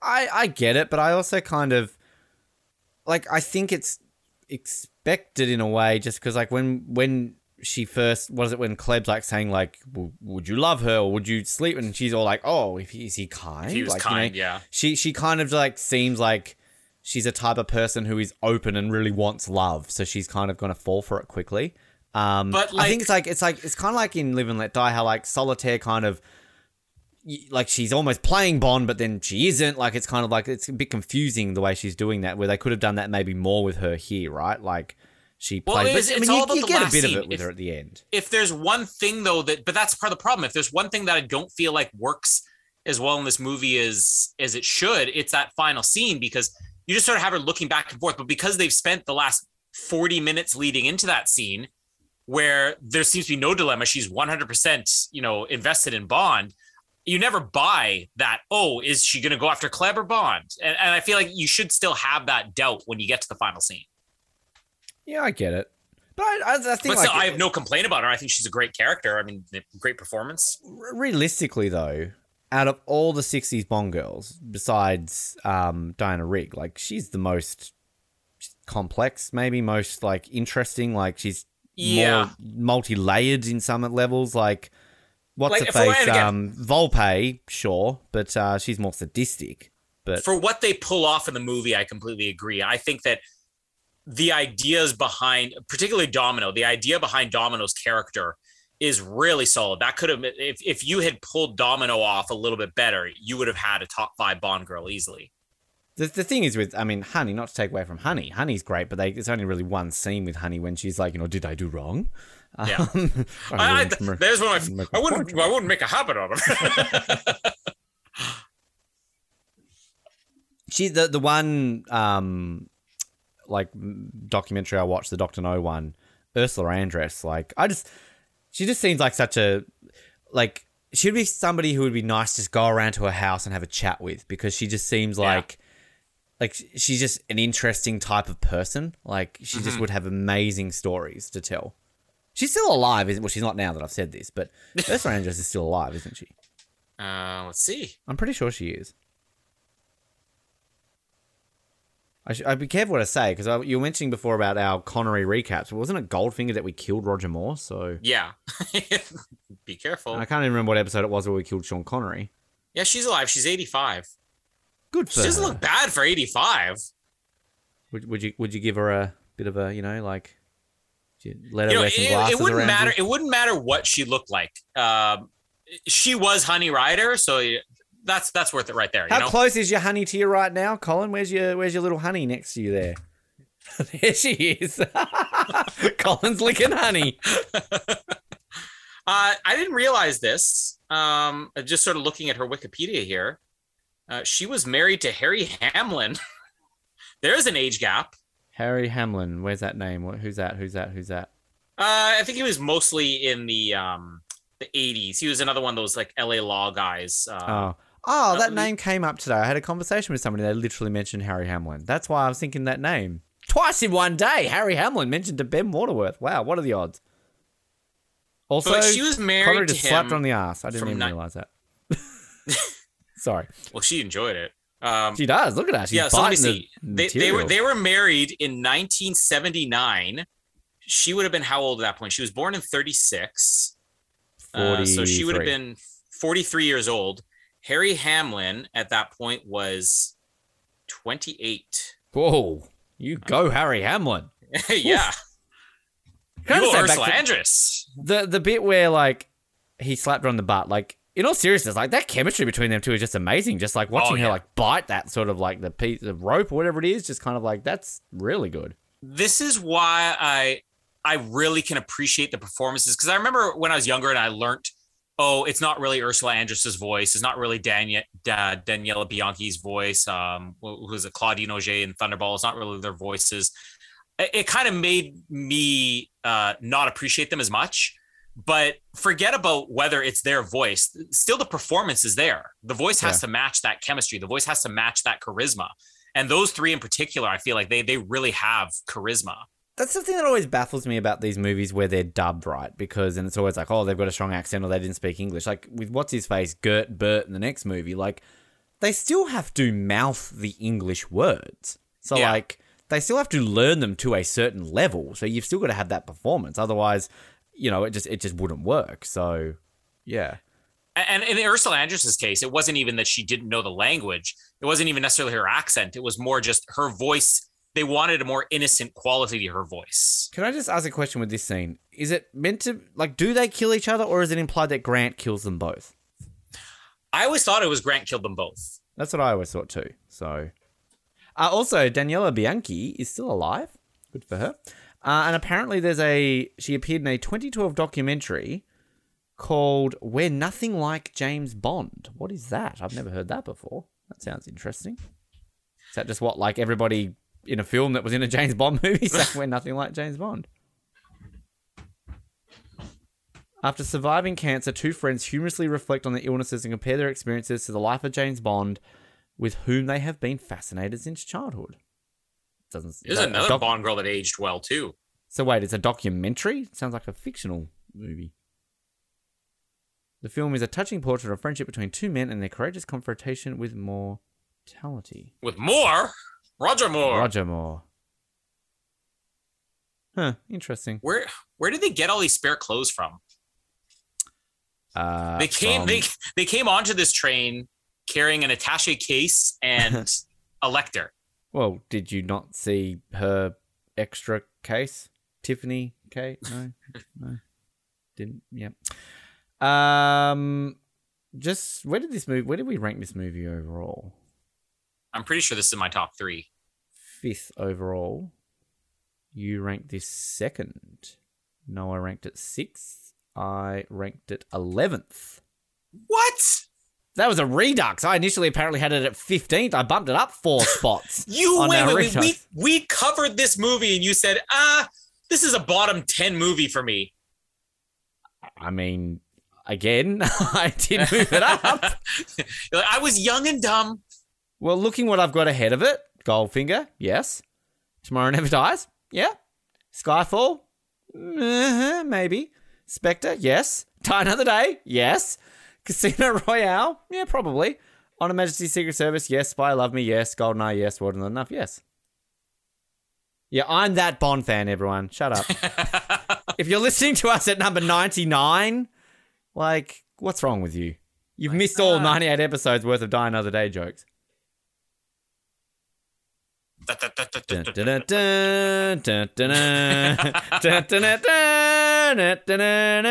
Look at- It's 5:30. It's very dark for 5:30 right now, isn't it? Well, daylight savings. They could be in Alaska. they took a train, yes, from Istanbul to Alaska. oh, what was was it? Was it Man with a Golden Gun? Um, there's that subtle little line when Moore goes to Moneypenny, it's just like Fairbanks, and she's like Alaska. No, Agent Fairbanks. just the way she said. Oh, it's funny. Random Moneypenny. He looks cool with a smoke in his mouth. I don't like. I despise smoking, but Connery, he pulls off a smoke. Well, this is that code thing too. And again, looking at how I'm calling right now here, Grant is so much smarter than everybody else, and yet it's not that obvious. He just happens to be listening here. He that means it was never his plan to assume the identity of Nash. He just Hmm. was following them, and he's like, "Oh, there's a guy who's talking to him here. Oh, I just heard what their code was. Let me kill this guy and assume the identity." It's better than I love you. I want to do that. I love you, I just old, want old man. I want every every Bond actor to have had that scene, like Lazenby. I love you. Uh, more. Mm, I love you. Quite illuminating. I love you. Yeah. Brosnan. Thought I loved Jay. Eh? thought I loved Jay. Eh? Craig. D- Daniel- I love you. I love you. Love you. Love you. I was Elba. Uh, uh, I fucking love you after the Suicide Squad. I, I was actually just telling Jamie the other day about how all the Bond actors have that that one quote that we just is the go-to, and you just mentioned them all. It's uh, old buddy. It's uh, uh, thought I'd forgotten you. eh? It's uh, sorry, sorry. And then uh, of course he had a lot of guts. Which I love that line. When I watched on Majesties the other other day, I just I love that line so much. Can I just say, um, looking ahead into our future episodes on air production meeting, uh, I think one of the episodes we will obviously be doing after No Time to Die when I get to see it and when Australia gets it in 2046.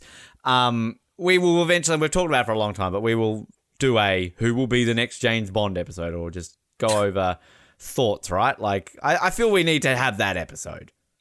I'm I'm 100% convinced that whoever is the next Bond is not even going to be a name that anybody's heard yet. Oh, I but it would be fun to do like okay of names we've heard who probably won't be picked who I I will never find anybody better than henry cavill i'm convinced of that because when on um one of our fifty-eight thousand Spectre episodes, we we the, the last one we did before they actually released the Sam Smith song, we were there going, who's going to do the song? So like we're kind of going through these lists, and at one point one of us is like, oh Sam Smith, yeah, no, he wouldn't be very good, and then we just kind of brushed over it.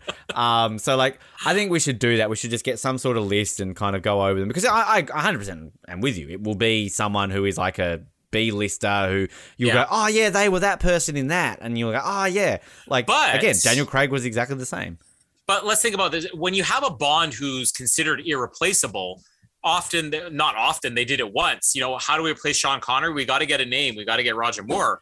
So i could imagine with daniel craig stepping down they could go and and here's another connection. Roger moore was one of the guys they talked about when they cast connery. When they cast mm. lazenby they talked about moore again. He just was never available uh, and knowing that henry cavill was their backup choice when he was like 22 years old for casino royale it would almost be interesting if they did say, okay, let's go for a name and let's go for a guy that we actually wanted 15 years ago. I um li- literally right now thinking about Henry Cavill as Bond is literally making me smile. Um, but like, I I just love the story with Henry Cavill that basically the only reason why he's like so ripped and you know got an amazing body now is because essentially they told him he was too fat to play James Bond. So, like that's the story that uh, I I don't know if that was Henry Cavill himself who came out and said that, but like that's pretty much why Henry Cavill like is ripped like fuck now is because they were like, yeah you're too fat to play James Bond. So I want to see still- fat Henry Cavill pictures from 2006.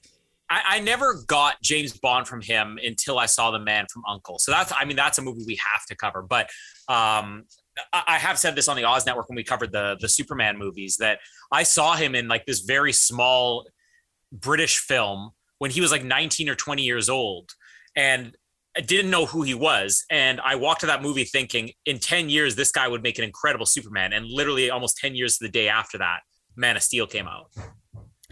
He, he just would be such a good Bond. Like, come on. He can do anything. Like, what can Henry Cavill not do? He can build computers. He does it on his Yeah. Instagram page. He's like the biggest geek. Like he just sits there and plays video games all day. The, Jamie's probably heard his name right now. That's not the kid screaming up there. That's her. Oh, Henry. It's Remy going, "Mom, get off the house." Oh, I, I just love the, the change in his performance here too. Like this is why this movie wouldn't have worked. It- it- everything had it's like lightning in the bottle.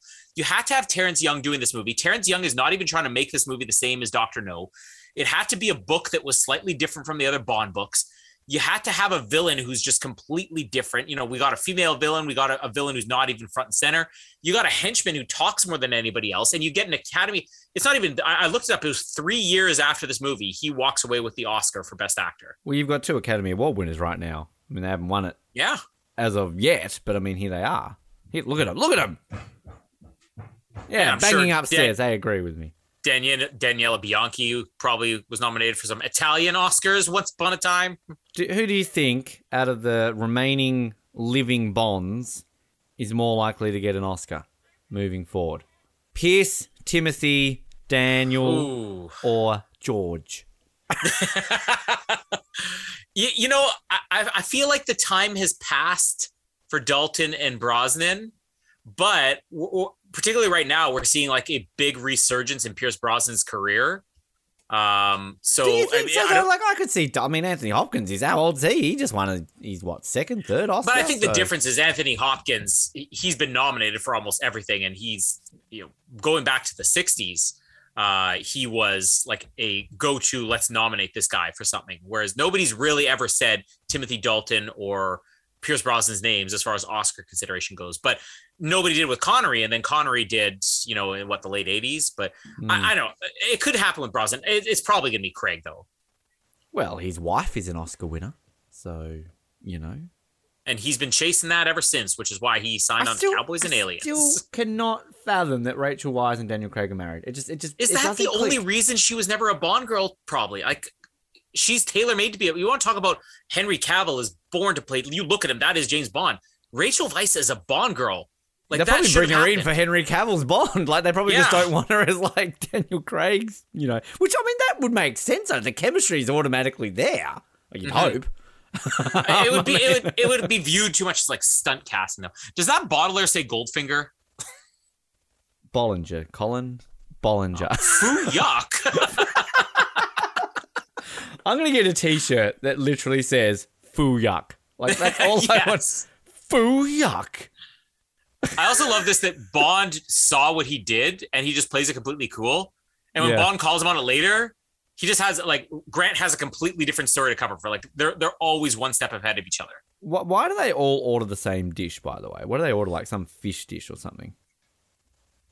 I'd love to go on a train like a thing like this where you can eat and sleep on a train. Like that'd be fun. There is one part I won't spoil it completely. There's one funny part in Shang Chi about uh, ordering a meal on a plane that uh, I I got a huge laugh out of. Can't, can't wait. Sounds hilarious. It's it's it's good.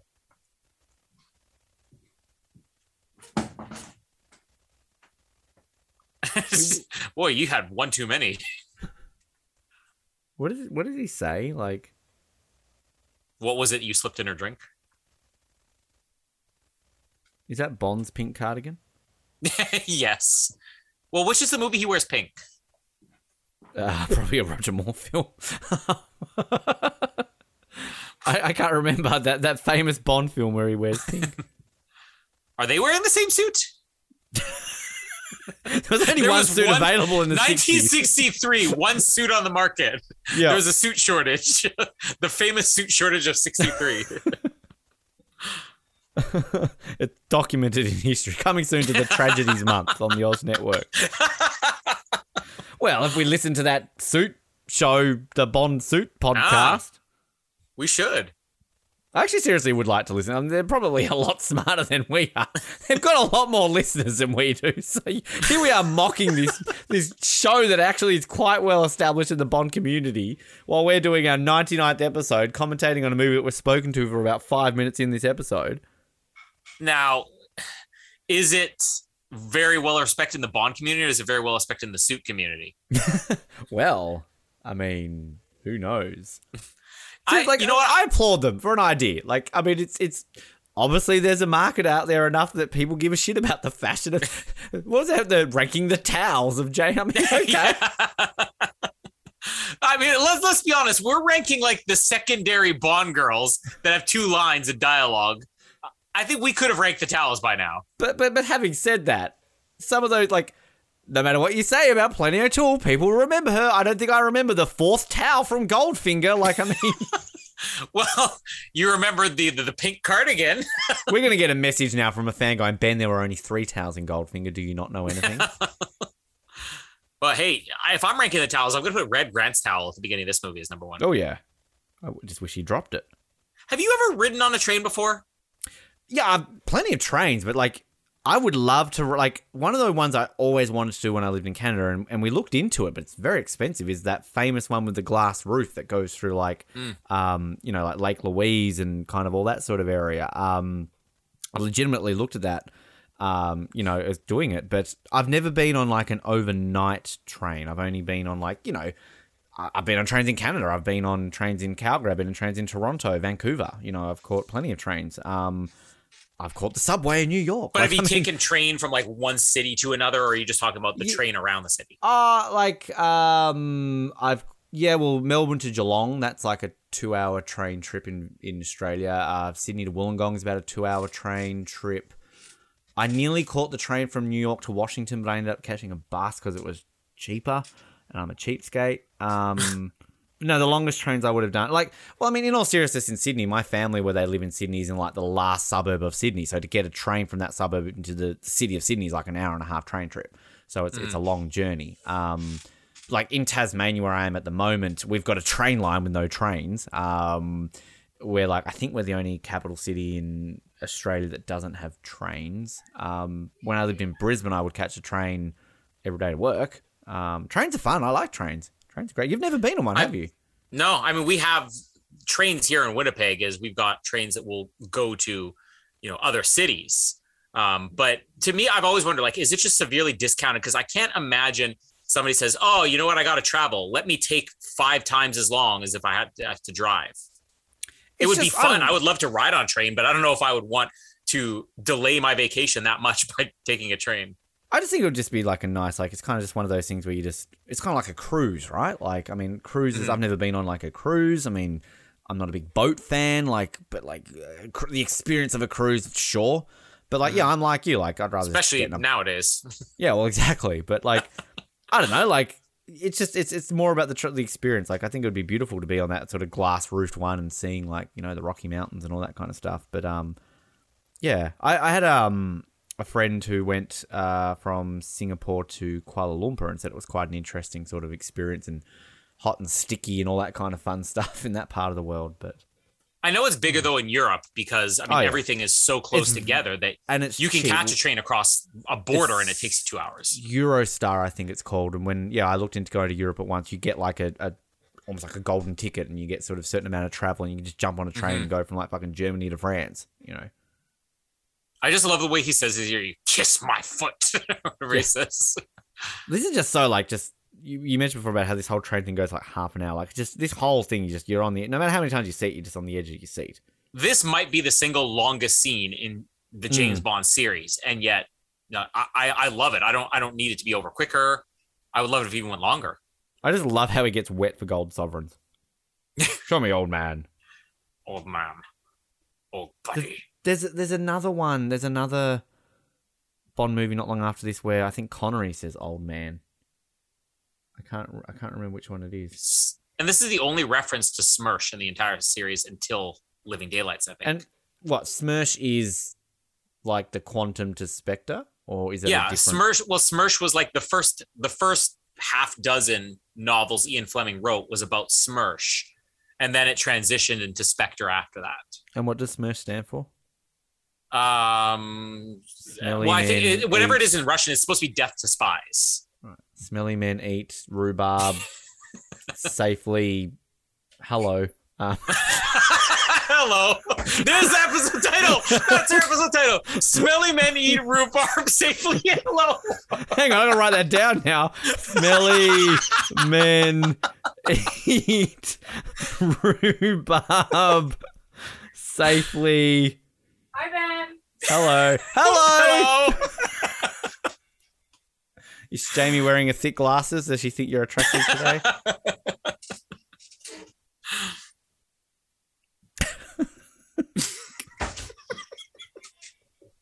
why are we why are we at 99 episodes? Why have we not been cancelled?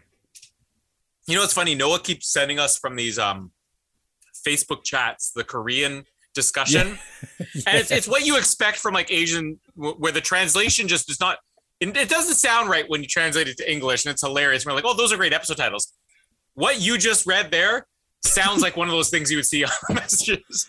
Can I say Noah was going to join us tonight, but he's gone and seen a Charlie Chaplin film instead. So um, he's he's got a private screening of a silent film. yeah. Which, one did he say was it? Did he say it was City Lights?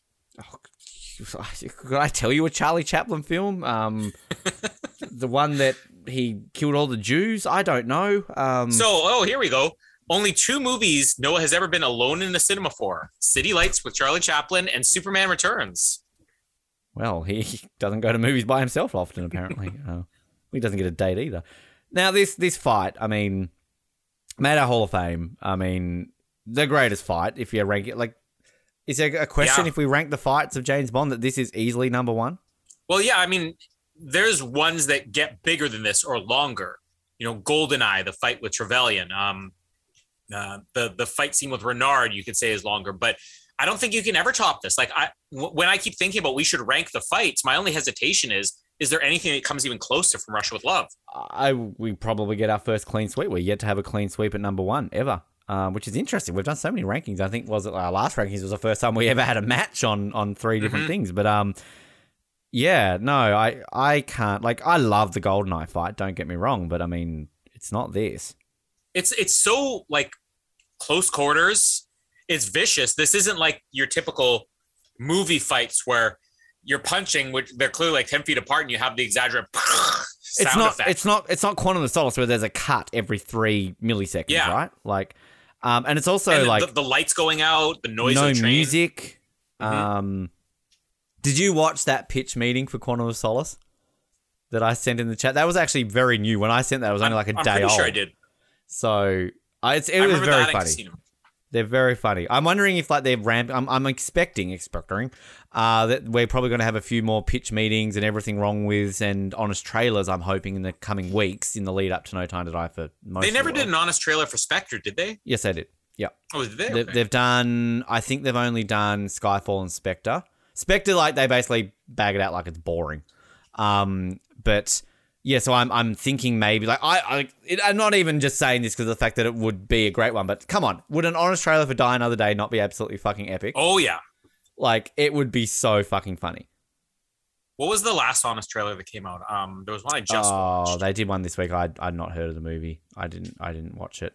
They did a Suicide Squad one because they, they do often a lot of the newer ones now because they're straight to streaming. But um, the everything wrong with that I love. I know for Bond they've done Goldeneye. Uh, they've done I think they've done all the Craigs and they've done Goldfinger. Um, I don't know if they've done other ones, but um, yeah. I, I, I'm, I'm, they're, they're sort of the ones, and also, um, I love the how it should have ended. The animated ones, they're always funny, but I don't think they've done a Bond how it should have ended. They might have done Spectre. Meanwhile, the fight is over. the fight. We've actually done all right in this episode for, for, for Russia with love. Oh no, it was uh, it was the Breaking Bad one that I finally watched because I finished. Did you show. watch the movie? Did you watch the two-hour fan edit? Not yet. No, I actually want to show that one to Jamie Hmm. uh, because I'm curious to see how she would view it, having not seen the TV show. Did you download it off my Dropbox? Because I did delete Yeah. it off my Dropbox. yeah, oh Okay, yeah, good. yeah, you can delete that. Yeah. Ben I- and Colin I- have I- a conversation on the air. I, I, kind of just flipped through it just to see. Okay, I wonder how quickly they speed through this. And, and yeah, you're completely right. Like the second half of the movie is all the last Oh, yeah. season, Yeah, it's so much like. which I almost wish. I, I, again, I haven't seen it yet, but I almost wish they would do one movie that was seasons one through four, and then do another one that's season five because those are two separate stories. I think. Did you like El Camino? I did. Um, I, I can get why there'd probably be some criticism because it's not like it's a story you needed to tell, but watching it right after the show ended, that's kind of like what the series does. You know, they'll do mm-hmm. an episode and then they'll do another episode, which is showing, oh, and this is what happened before last week. So I liked it like that. It would, I, I almost feel like it would have been better if they, it would be interesting to see somebody just sort of re-edit the show and sort of tack this on as an episode because it just feels like the last two episodes of the show. Fat Je- Fat Jesse Plemons. That was a little controversy back in the day. I remember see, that. I was expecting more out of that, but like it's not. I think what they do is they film him from very far away and they kind of hide him behind the bars for like I don't know his first two or three scenes so that it's not as noticeable. but that was the but, one that uh, I remember watching, going, "Holy crap, he wasn't that fat in the show." Yeah, but I think I mentioned this as well to you. I mean, it, it was all because of the TV show Fargo. It wasn't that he he, he just you know oh you, you just didn't take care of yourself. He got the role in Fargo, and basically they wanted one scene where he looked really unappealing in tidy whities, Hmm. and so he put on like fifty pounds so he could strip down to his underwear and look really ridiculous for one scene in the show. Just a special note to all casting directors listening to this show: I always look unappealing in tidy whities, so I'm available. Come on, you could be Je- Jesse Plemons is the main villain in um, the Jungle Cruise movie. You could have his career right now. Was um.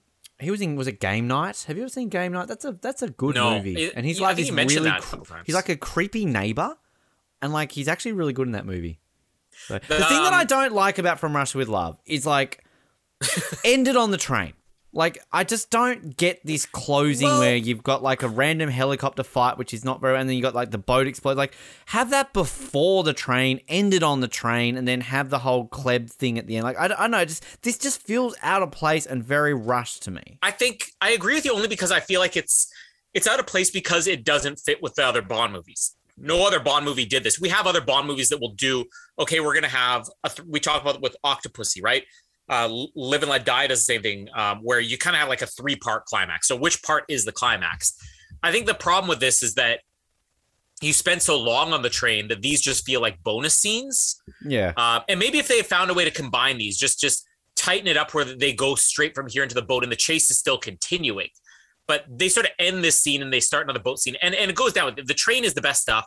This would be the second best, and then the boat's the third best. I just like I just forget this is in it, and then like I mean, don't get me wrong, the boat like that iconic shot when everything the barrels blow up, it's amazing. Like, but it's just it just Mm-hmm. kind of doesn't fit. And I think also too the thing is like what this was 1963. Helicopters weren't really around that long, were they back then? So kind of like That's like why they put in the movie because I think North by Northwest was like one of the only movies that ever did it.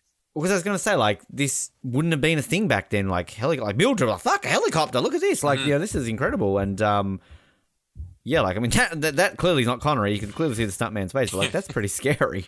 Um, I love helicopter. Have you been on a helicopter before? Uh, well, I sat in a grounded helicopter. I never got to ride in it. There, I've been in one once. Uh, well, technically twice. I got taken to a place and then I had to go back.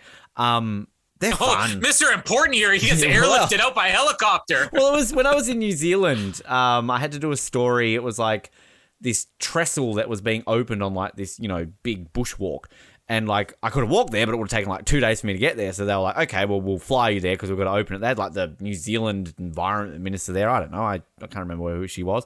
Um, so they're all like, "Okay, we're gonna fly you there." So I had to drive like two hours to the middle of Whoop Whoop, and then basically to this paddock, and then just this helicopter lands, and it's just kind of like me and a bunch of other journos just get flown there. It was just, and you kind of going like, "Oh, this is this could be scary. I don't know what it's going to be like." But you get on it, and you're like, "Wow, this is awesome! Like this is so cool." And like it is so loud. Like you wear the headphones, and like just like you've got your Yeah, I was wondering why everybody wears the headphones. I thought Oh, it was so they could communicate. Well, you you so, so like you so These you guys aren't wearing it. They have permanent hearing damage. Yeah. Well, it is Yeah. literally so you can talk to each other because it is very, very loud. But it's just, it's kind of cool. Like, particularly, I remember flying back because, like, you kind of land on this thing and kind of as you take off, it's just the way it flies away. It's just really cool.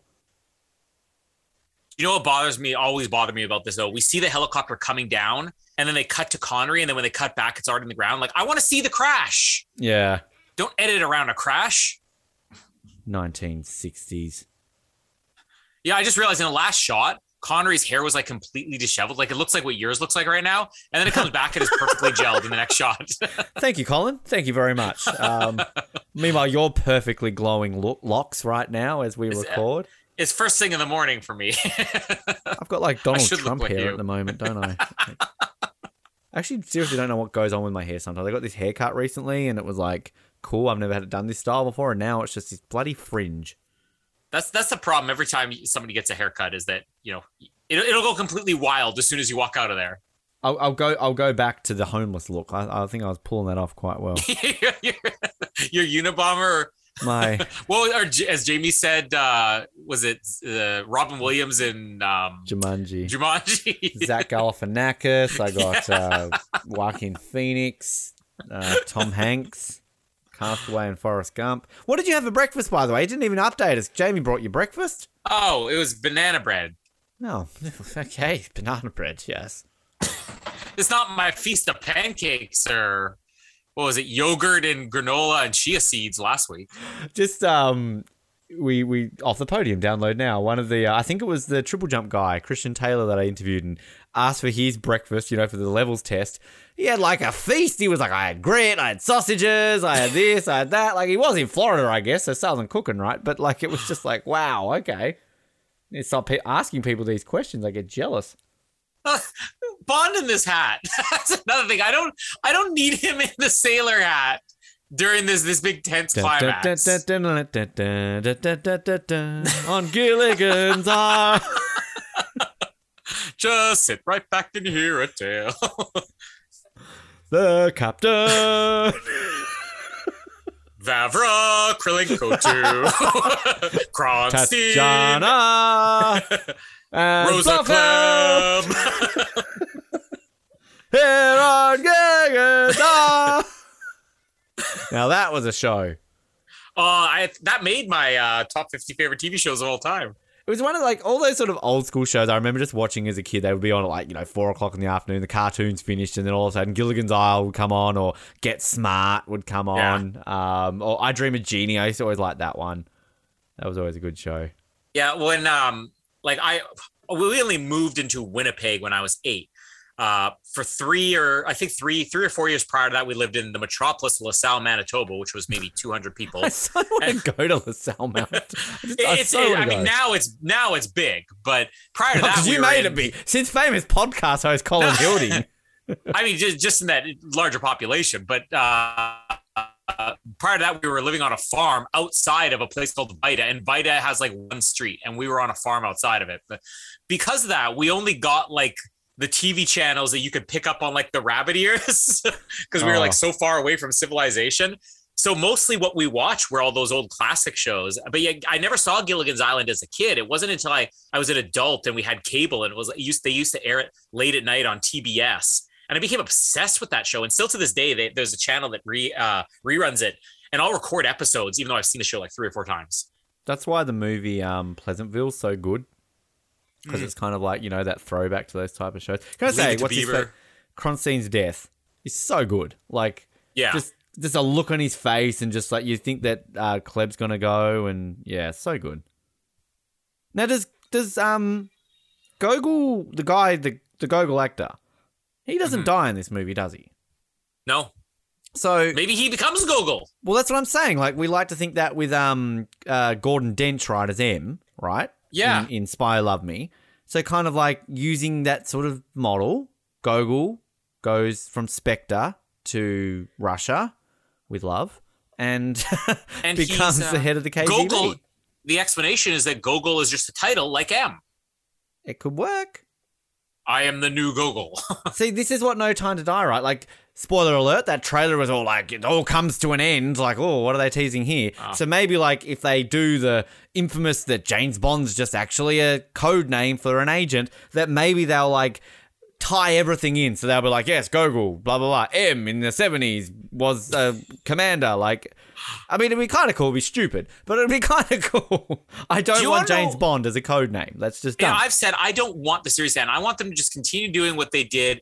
Roger Moore, it's very different, but it's still in the same continuity. That's what I Yeah. want. But what would be a really cool idea is if they decided they want to continue to make Bond movies and then just had them take place in the 60s, kind of like the novels uh, are doing. That'd be cool. I'd watch that. Well, I mean, I would watch it anyway. We can get the hat back. yeah. First, like Danny Boyle comes on board finally for Bond 26, and his first thing is like, right, always wanted to know what happens at a hat and Thunderball. Page one, open. We see a hat. Oh, that's where I left it. Get like Connery lookalike. Yes, there's my hat. Yeah, no, I, I'm really, uh, I'm really starting to agree with myself from earlier on here, because again, this is a, it's a fine chase, but it's that downtime they have in between. They get on the boat and then you have him just sort of lounging there, and he's got his hat on. Oh, let's take a look at the map. Imagine if the helicopter chase ended, they hopped on the boat, and they immediately behind them, a bunch of guys drove up and hopped in boats, and this was just a continuation of that. I think, Yeah. yeah, th- this climax would work a lot better that Just way. feels out of place. And is that is that that's, that's not the Gogol actor there, isn't he? Wasn't he just in the office? Maybe, maybe that is him. I don't Yeah, recognize him with the hat. Oh, I love that shot. That shot's epic. That's in all Yeah, how did he get here so quickly? that is the Bond retro. Like whenever you have like a you know twenty four moments of twenty four films, like they always show that explosion of Mhm. barrels. Oh, do you know what else? Um, I would really love to. he should have been on fire there. Uh, do you know what else I'd really love to rank? Is rank. I think we talk about ranking the villain layers. That's what this movie also feels out of place for, is because we Mm. don't get to see that big villain layer at the end. I thought you were gonna say ranking the men burning. but you know what? Like uh, the villain layers. The bottom one has to be Spectre. We know that because it's just a house. But What? Skyfall would be up there. What do you mean? Burning. Unless Gogol, Gogol does die. Um, are you? But the thing is, with Spectre, I would argue that the lair is the the desert lair, not the the final scene.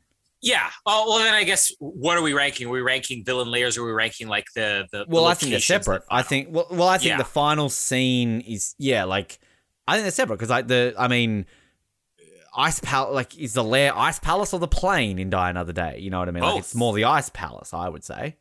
Then we well, I would say the plane is equal. I would say um, Maiden's Tower is the lair on World is Not Enough, not the sub. You know, like I don't know, like you'd have to come up with a I think there'd be a lot of mean. movies we just would scrap because because I feel like what we should include in there would be like Doctor No's lair. You know. Oh yeah, yeah. yeah. um yeah Kananga's underground lair um the funhouse uh Scaramanga's compound um uh, what's it Atlantis. called atlantis thank you Mhm. um uh yeah yeah like there'd be ones that are obvious volcano you know yeah um that is an ugly fucking color combination. I'm australian there's green and gold but that is I, I was gonna say those are your colors. Like that we're not that pastel colored. Um and okay so Bond's he, he does he recognize Klebb? Does that wig do much to disguise her? Has he seen Klebb before though? He's never seen Klebb before. But that's my question. If he hasn't seen Klebb why does she need the wig? Because maybe she likes the grey look who's better looking Klebb or Bunt oh Klebb easily yeah, I'd agree with that. Not but who, who would you eyes. rather Bunt Bunt would be better in bed. yeah Bunt, Bunt would be more aggressive, and she'd know what Okay. she wants. Whereas So would be a bit indecisive. What's uglier, uh, Tatiana's wardrobe or that wallpaper? well, she blends I mean, into it. the thing with Tatiana's wardrobe, you could remove it, uh, and then it wouldn't be unattractive. Whereas that wallpaper, you Never know, get wallpaper off. Unless you're doing a Mr. Bean thing, like when he goes to the hotel and hammers all the paintings in the wall and stuff like that. Tell me, why is wallpaper made a comeback? Why is wallpaper a thing again? Do you not Is it? remember how ugly? Oh, it's huge again. You wow, maybe we need to be hosting the the wall decor You really got to be watching more of uh, Home and Gardens television or whatever. Colin, I don't give a shit about those shows. Um, I one thing I'll say, I love the knife shoe. I fucking love that as a gadget. That is epic. That is like one of the best sort of things you ever get in Bond. this this final we're talking about final fights another thing that i never felt i remember loving this movie the first time i saw it and it was one of the i, I waited i think this was the last bond movie i ever watched uh, and i waited for that reason because people like oh it's a perfect movie and just bursting out laughing because i'm like bond is fighting an old woman with a chair and that's our final scene I kind of like it though. I don't know. well I, I, I like it better now but i think you kind of have to realize this is a typical Bond thing. You don't have the big fight is not with Tee Hee. Teehee's just sort of like, oh, here's the last minute thing in the Can end. we can we establish in what three of the first four Bond movies, Bond doesn't save the day. So Tatiana does it here. Goldfinger, it's random guy. Thunderball, it's Domino. You only live twice. Well, kind of the ninjas save the day. It's everybody. Tanaka, yeah, it's everybody. Um, I guess he does in Honor Majesties. Uh, Live and Let Die, yeah. Diamonds Uh, are oh, forever. Diamonds- I forgot Does Diamonds he Are really Forever. do anything? he puts Blofeld in the batho sub and crashes it and everything. Yeah. Bond does But he- nothing. Bond's useless. well, especially in Diamonds of Forever, I know, but never thought of this is like the Raiders of the Lost Ark thing with Indiana Jones. If Yeah. Bond isn't there, nothing changes about the end of Diamonds of Forever. Yeah. Also, like we established this, didn't we? And you only live twice. Pretty much all of these films end in a boat. It just reminds you of that Austin Powers. All my Yeah. films end like this, baby. I love how he does his little like little hands. Who's he like, showing that off to? It's the the jazz and hands. waving goodbye? littering in Venice Harbor. Like oh, come on. oh no, in Turkey. Are they in, Ven- Oh, I love Venice? this, but not quite the end. this they hadn't quite perfected the whole. James Bond, James Bond it. returns. Still a Goldfinger. Uh, just quickly, we didn't go some of these rankings, I guess. So, uh, yeah, we mentioned this came fifth in the movies. Um, the Hall of Fame for this was train scene involving Bond and Grant with the fight and conversation, Bond's interaction with Tanya in the hotel room, and the Gypsy camp fight with Red Grant looking on. Oh, yeah. That, I don't. I don't think you could have picked anything other than those three. 18th the song came in on this one villain ranking uh so we had rosa klebb she was 12th um pre-title we had this at 12th uh bond girls tatiana was 6th henchman red grant was 5th allies Kerim Bey was 2 uh, do we we don't have a secondary Bond girl in this film, do? Oh, I guess what's her face? Um, da, da, da, da, da, da, da. Sylvia fifth. Um, secondary villain Kronsteen was fifth, and secondary henchman Krilencu was sixth. So got beaten out by Davidoff. Yes, Oh, come on. come on. Um, That's wrong. yeah, we don't we don't have to do a thing. We don't have to. Andrew Hedges. Oh, I feel bad. We're not. We're not. Let's let's give a plug, anyways. Though one final plug to Andrew Hedges. What is it? Andrew.hedges.com forward slash random slash rankings or whatever the hell it was. Do you so. think? Do you think his his site actually has a? How are you referred to us? And there's people who just went the 007. yeah. He, got, he gets so many hits after every single. I want to rank something randomly. I'm going to go to Andrew.hedges forward slash name forward slash blah blah blah forward slash whatever. So yeah. But what have we got next, reason- Colin? Well, the reason we're not doing this is because uh, we've only got one commentary to go, and it's something we drew and said we would cover, and then forgot we were supposed to cover After it. Die Another Day, if I'm not mistaken. I'm pretty sure we drew that Years ago. house. Yeah. Mhm. So But uh, the reasoning is because we want to be able to watch Spectre leading into um, No Time to Die. So Oh, one excited. commentary left to go. And after that, we will move on to the Casino Royales and uh, Never Say Never Again. But uh, um, maybe we'll even do Zardoz. oh, can we not? Please. It's bad enough we have to do fucking never say never again. Um, Um, so so Jamie's mom is a huge Sean Connery fan, and As she should uh, Jamie says, "Me too." Whoa. just hearing Jamie yelling something there, like I thought she was like, "Ew."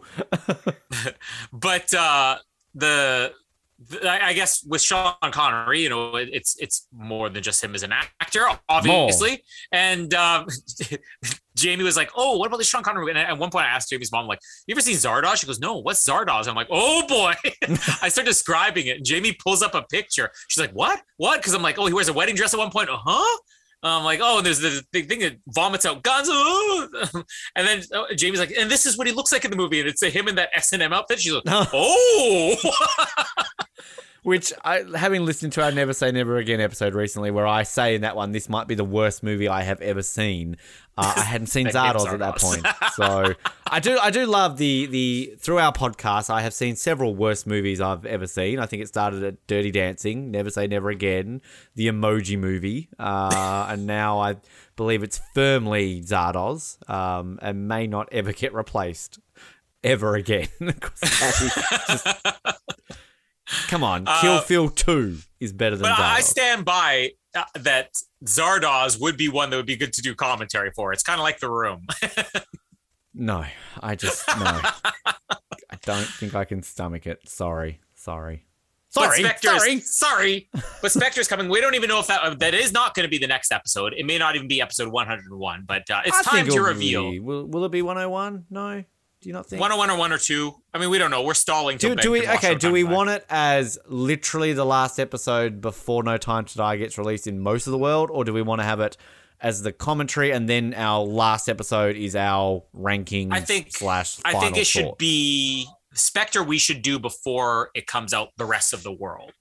okay. So that's what within. So about- as in, so weeks. this is a pre-production episode right now. So episode 100, which we'll reveal in just a second, and episode 101 is what our rankings redux with Jamie slash final thoughts on. well, probably Time not because I, I I doubt Jamie's to be done watching the movies. okay, by so then. okay, well this is where I, I'm to put my foot down and say that I think we should do episode 100 next week. Then 101 should be our Spectre commentary, and then 102, uh, say our last episode before No Time to Die gets released, and that gives us all Yes. time to catch up.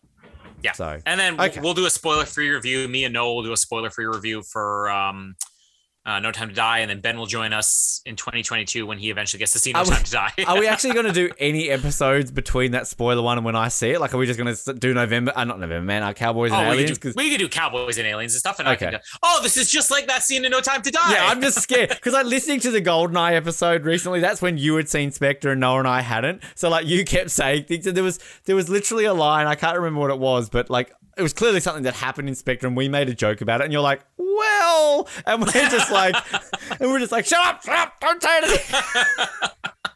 um. Anyway, sorry. Yes, hundredth episode, Colin. Yes. Wow, this is exciting. words- this is the big one. yeah. So we did our 50th episode. How many years ago? That was 2017, I think that was, wasn't it? Wow. So it, it's taken us a lot longer to get to episode number 100, but uh, Yeah. we're finally here and we're doing something similar. On episode number 50, we had, it was a combination. We had some best of clips, but we also had a big interview, which was our first interview ever, uh, with a main villain from a Bond movie. Uh, we interviewed Robert Davi, who is the main villain in License to Kill Sanchez. We are doing the same thing for episode number 100. We have a main villain Oh, from a James Bond film oh, from the 80s as well. oh, It is not Kamal Khan though. Uh, Damn it. but Brad as Whitaker. far as I'm concerned, this is like if you're going to look at forget about who's your favorite villain. If you're going to look at all the actors who played villains in James Bond movies, this is the one guy you would want to hear from because Christopher even outside Walken. of James Christopher Walken, exactly. Well, let's say second. uh, outside of James Bond, this guy had so many stories to tell about so many other massive franchises he had. Do you want to reveal it, or am I going to reveal it, or are people already guessing? you, it? you, no, you're on a roll. Go on, It's- Colin. It is none other than Julian Glover, uh, main villain of Kristatos from For For Your Eyes Only, which we recently did the commentary of. Uh, you may also know Julian Glover from being the main villain in Indiana Jones and the Last Crusade, from being a villain in The Empire Strikes Back, for being a villain in Doctor Who, for being a villain in Game of Thrones. The guy literally made a career on this, uh, and he plays still a villain on day. Double 07 He too. plays he's a villain he's in our 100th terrible. episode. He's so mean to us. But we have been sitting on this episode for a long time. Uh, we, a long time, like six Very months. long a long You- you- time. You've been out of the country since then. I've, I've, I've moved. I've like lived everywhere since then. I did But this, this in is- Canada. yeah, this is uh, this is something we'll tell a little bit of stories next week about the interview as well and how excited we were for it. Uh, but this is a, a- great chat because it's Julian Glover, and he's still he's still with us. He's still working. Well, Uh, he's still out you there. know what's going to happen in the next two weeks? I'm sorry. Oh, I sh- we sh- we should have just thrown right to the episode. And now let's start episode 100 with Which, in Julian all Glover. seriousness, it would be actually really good timing, Julian, if you wanted to die like now, we'd get a bit of publicity around it. So, you know, work out well for us. but don't But die, yeah, you- seriously. You don't, don't die. Uh, but listen to the episode, Julian. If Yeah. you're out there, listen to it because it was fun.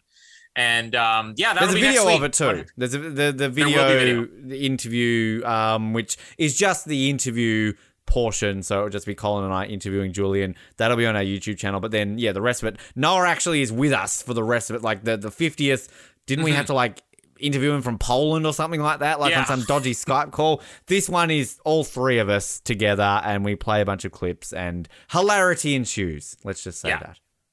Uh, and Julian Glover is obviously the funniest one on there. Yes, Uh, but that- that's what prick people because he's a villain. He's a villain. He's on a villain, well. yes. yes.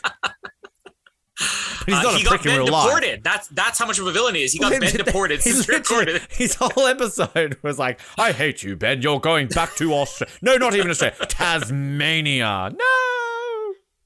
More of a villain than Kristatos. Let's be honest, and which is actually funny given that uh, looking at our villain rankings, none of us are complimentary of Kristatos. I've just listened to our Fear Eyes only episode, and Noah's basically, "Oh, he's one of the worst villains ever." So, Oh. um, bugger it, we we get him on the show, and it's great. The guy's been in everything. You're gonna find something you love He was in Star Wars. I think this is the Yeah. first person that either you and I have ever like interviewed. Like I know Mm-hmm. you've met Star Wars people at Comic Cons, but I don't think I've ever met someone who was in a Star Wars movie until this. So like, he was in Star Wars and the good and Star got Wars. he's got good Star Wars stories too. Like that's the thing. More than anything, he was a great storyteller. So uh, people want to listen to the interview, Yeah. and that'll be 100. And then after that, we'll probably be doing the Spectre commentary. So uh, plenty of all downhill from there. don't don't hold your breath for episode 150. We don't have anything anything left in the We'll, tank. we'll start. We'll start working on that. Um, yeah, the the Sean Bean interview. Maybe. Yeah, maybe. You Yeah. we'll just- we'll but maybe he'll get him. die at the end of that interview. Oh, don't so, kill Sean Bean. well, I mean, well, it's in his contract, Ben. We're not doing anything. like literally, Sean Bean dies, and the news is, well, finally. art imitates life. Life imitates art. Uh, so make sure to um, keep up to date. Subscribe to us if you haven't. Uh, like us, follow us if you haven't. We're on YouTube. That's where you're going to see the great video of Julian Glover and us fanboying out. And um, join us again. We're going to have more fun stuff to come. Hilarity will ensue. My name is Colin, and um, smelly men eat radishes. Rhubarb. Uh, rhubarb. So, hello.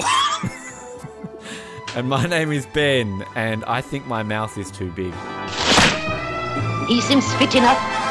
You look very fit, Nash. Yes, I try to keep in shape.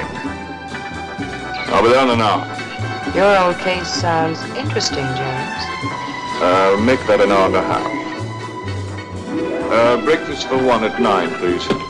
Green figs, yogurt, coffee, very black, medium sweet, very black, medium sweet, very black, medium sweet, both. Oh, James, will you make love to me all the time in England? Day and night. Go on about the mechanism. You're one of the most beautiful girls I've ever seen. Thank you, but I think my mouth is too big. No, it's the right size. For me, that is. James, behave yourself. We are being filmed. Dushka, tell me the truth. Am I as exciting as all those Western girls? Oh, once when I was with Anne in Tokyo, we had an interesting experience. Thank you, Miss Moneypenny. That's all, that's all. Excuse me, you did say your clock was correct. Russian clocks are always... Tanya, wake up. Wake up or I'll leave you oh, behind. Stay here with me. Oh, Tanya, wake up or I'll leave you behind. You hear me? Don't leave me. Never leave me. Come on, I'll leave you here. How does it feel, old man? Old man? Is that what you chaps in SMERSH call each other? SMERSH. Of course. Spectre. Thank you, thank you.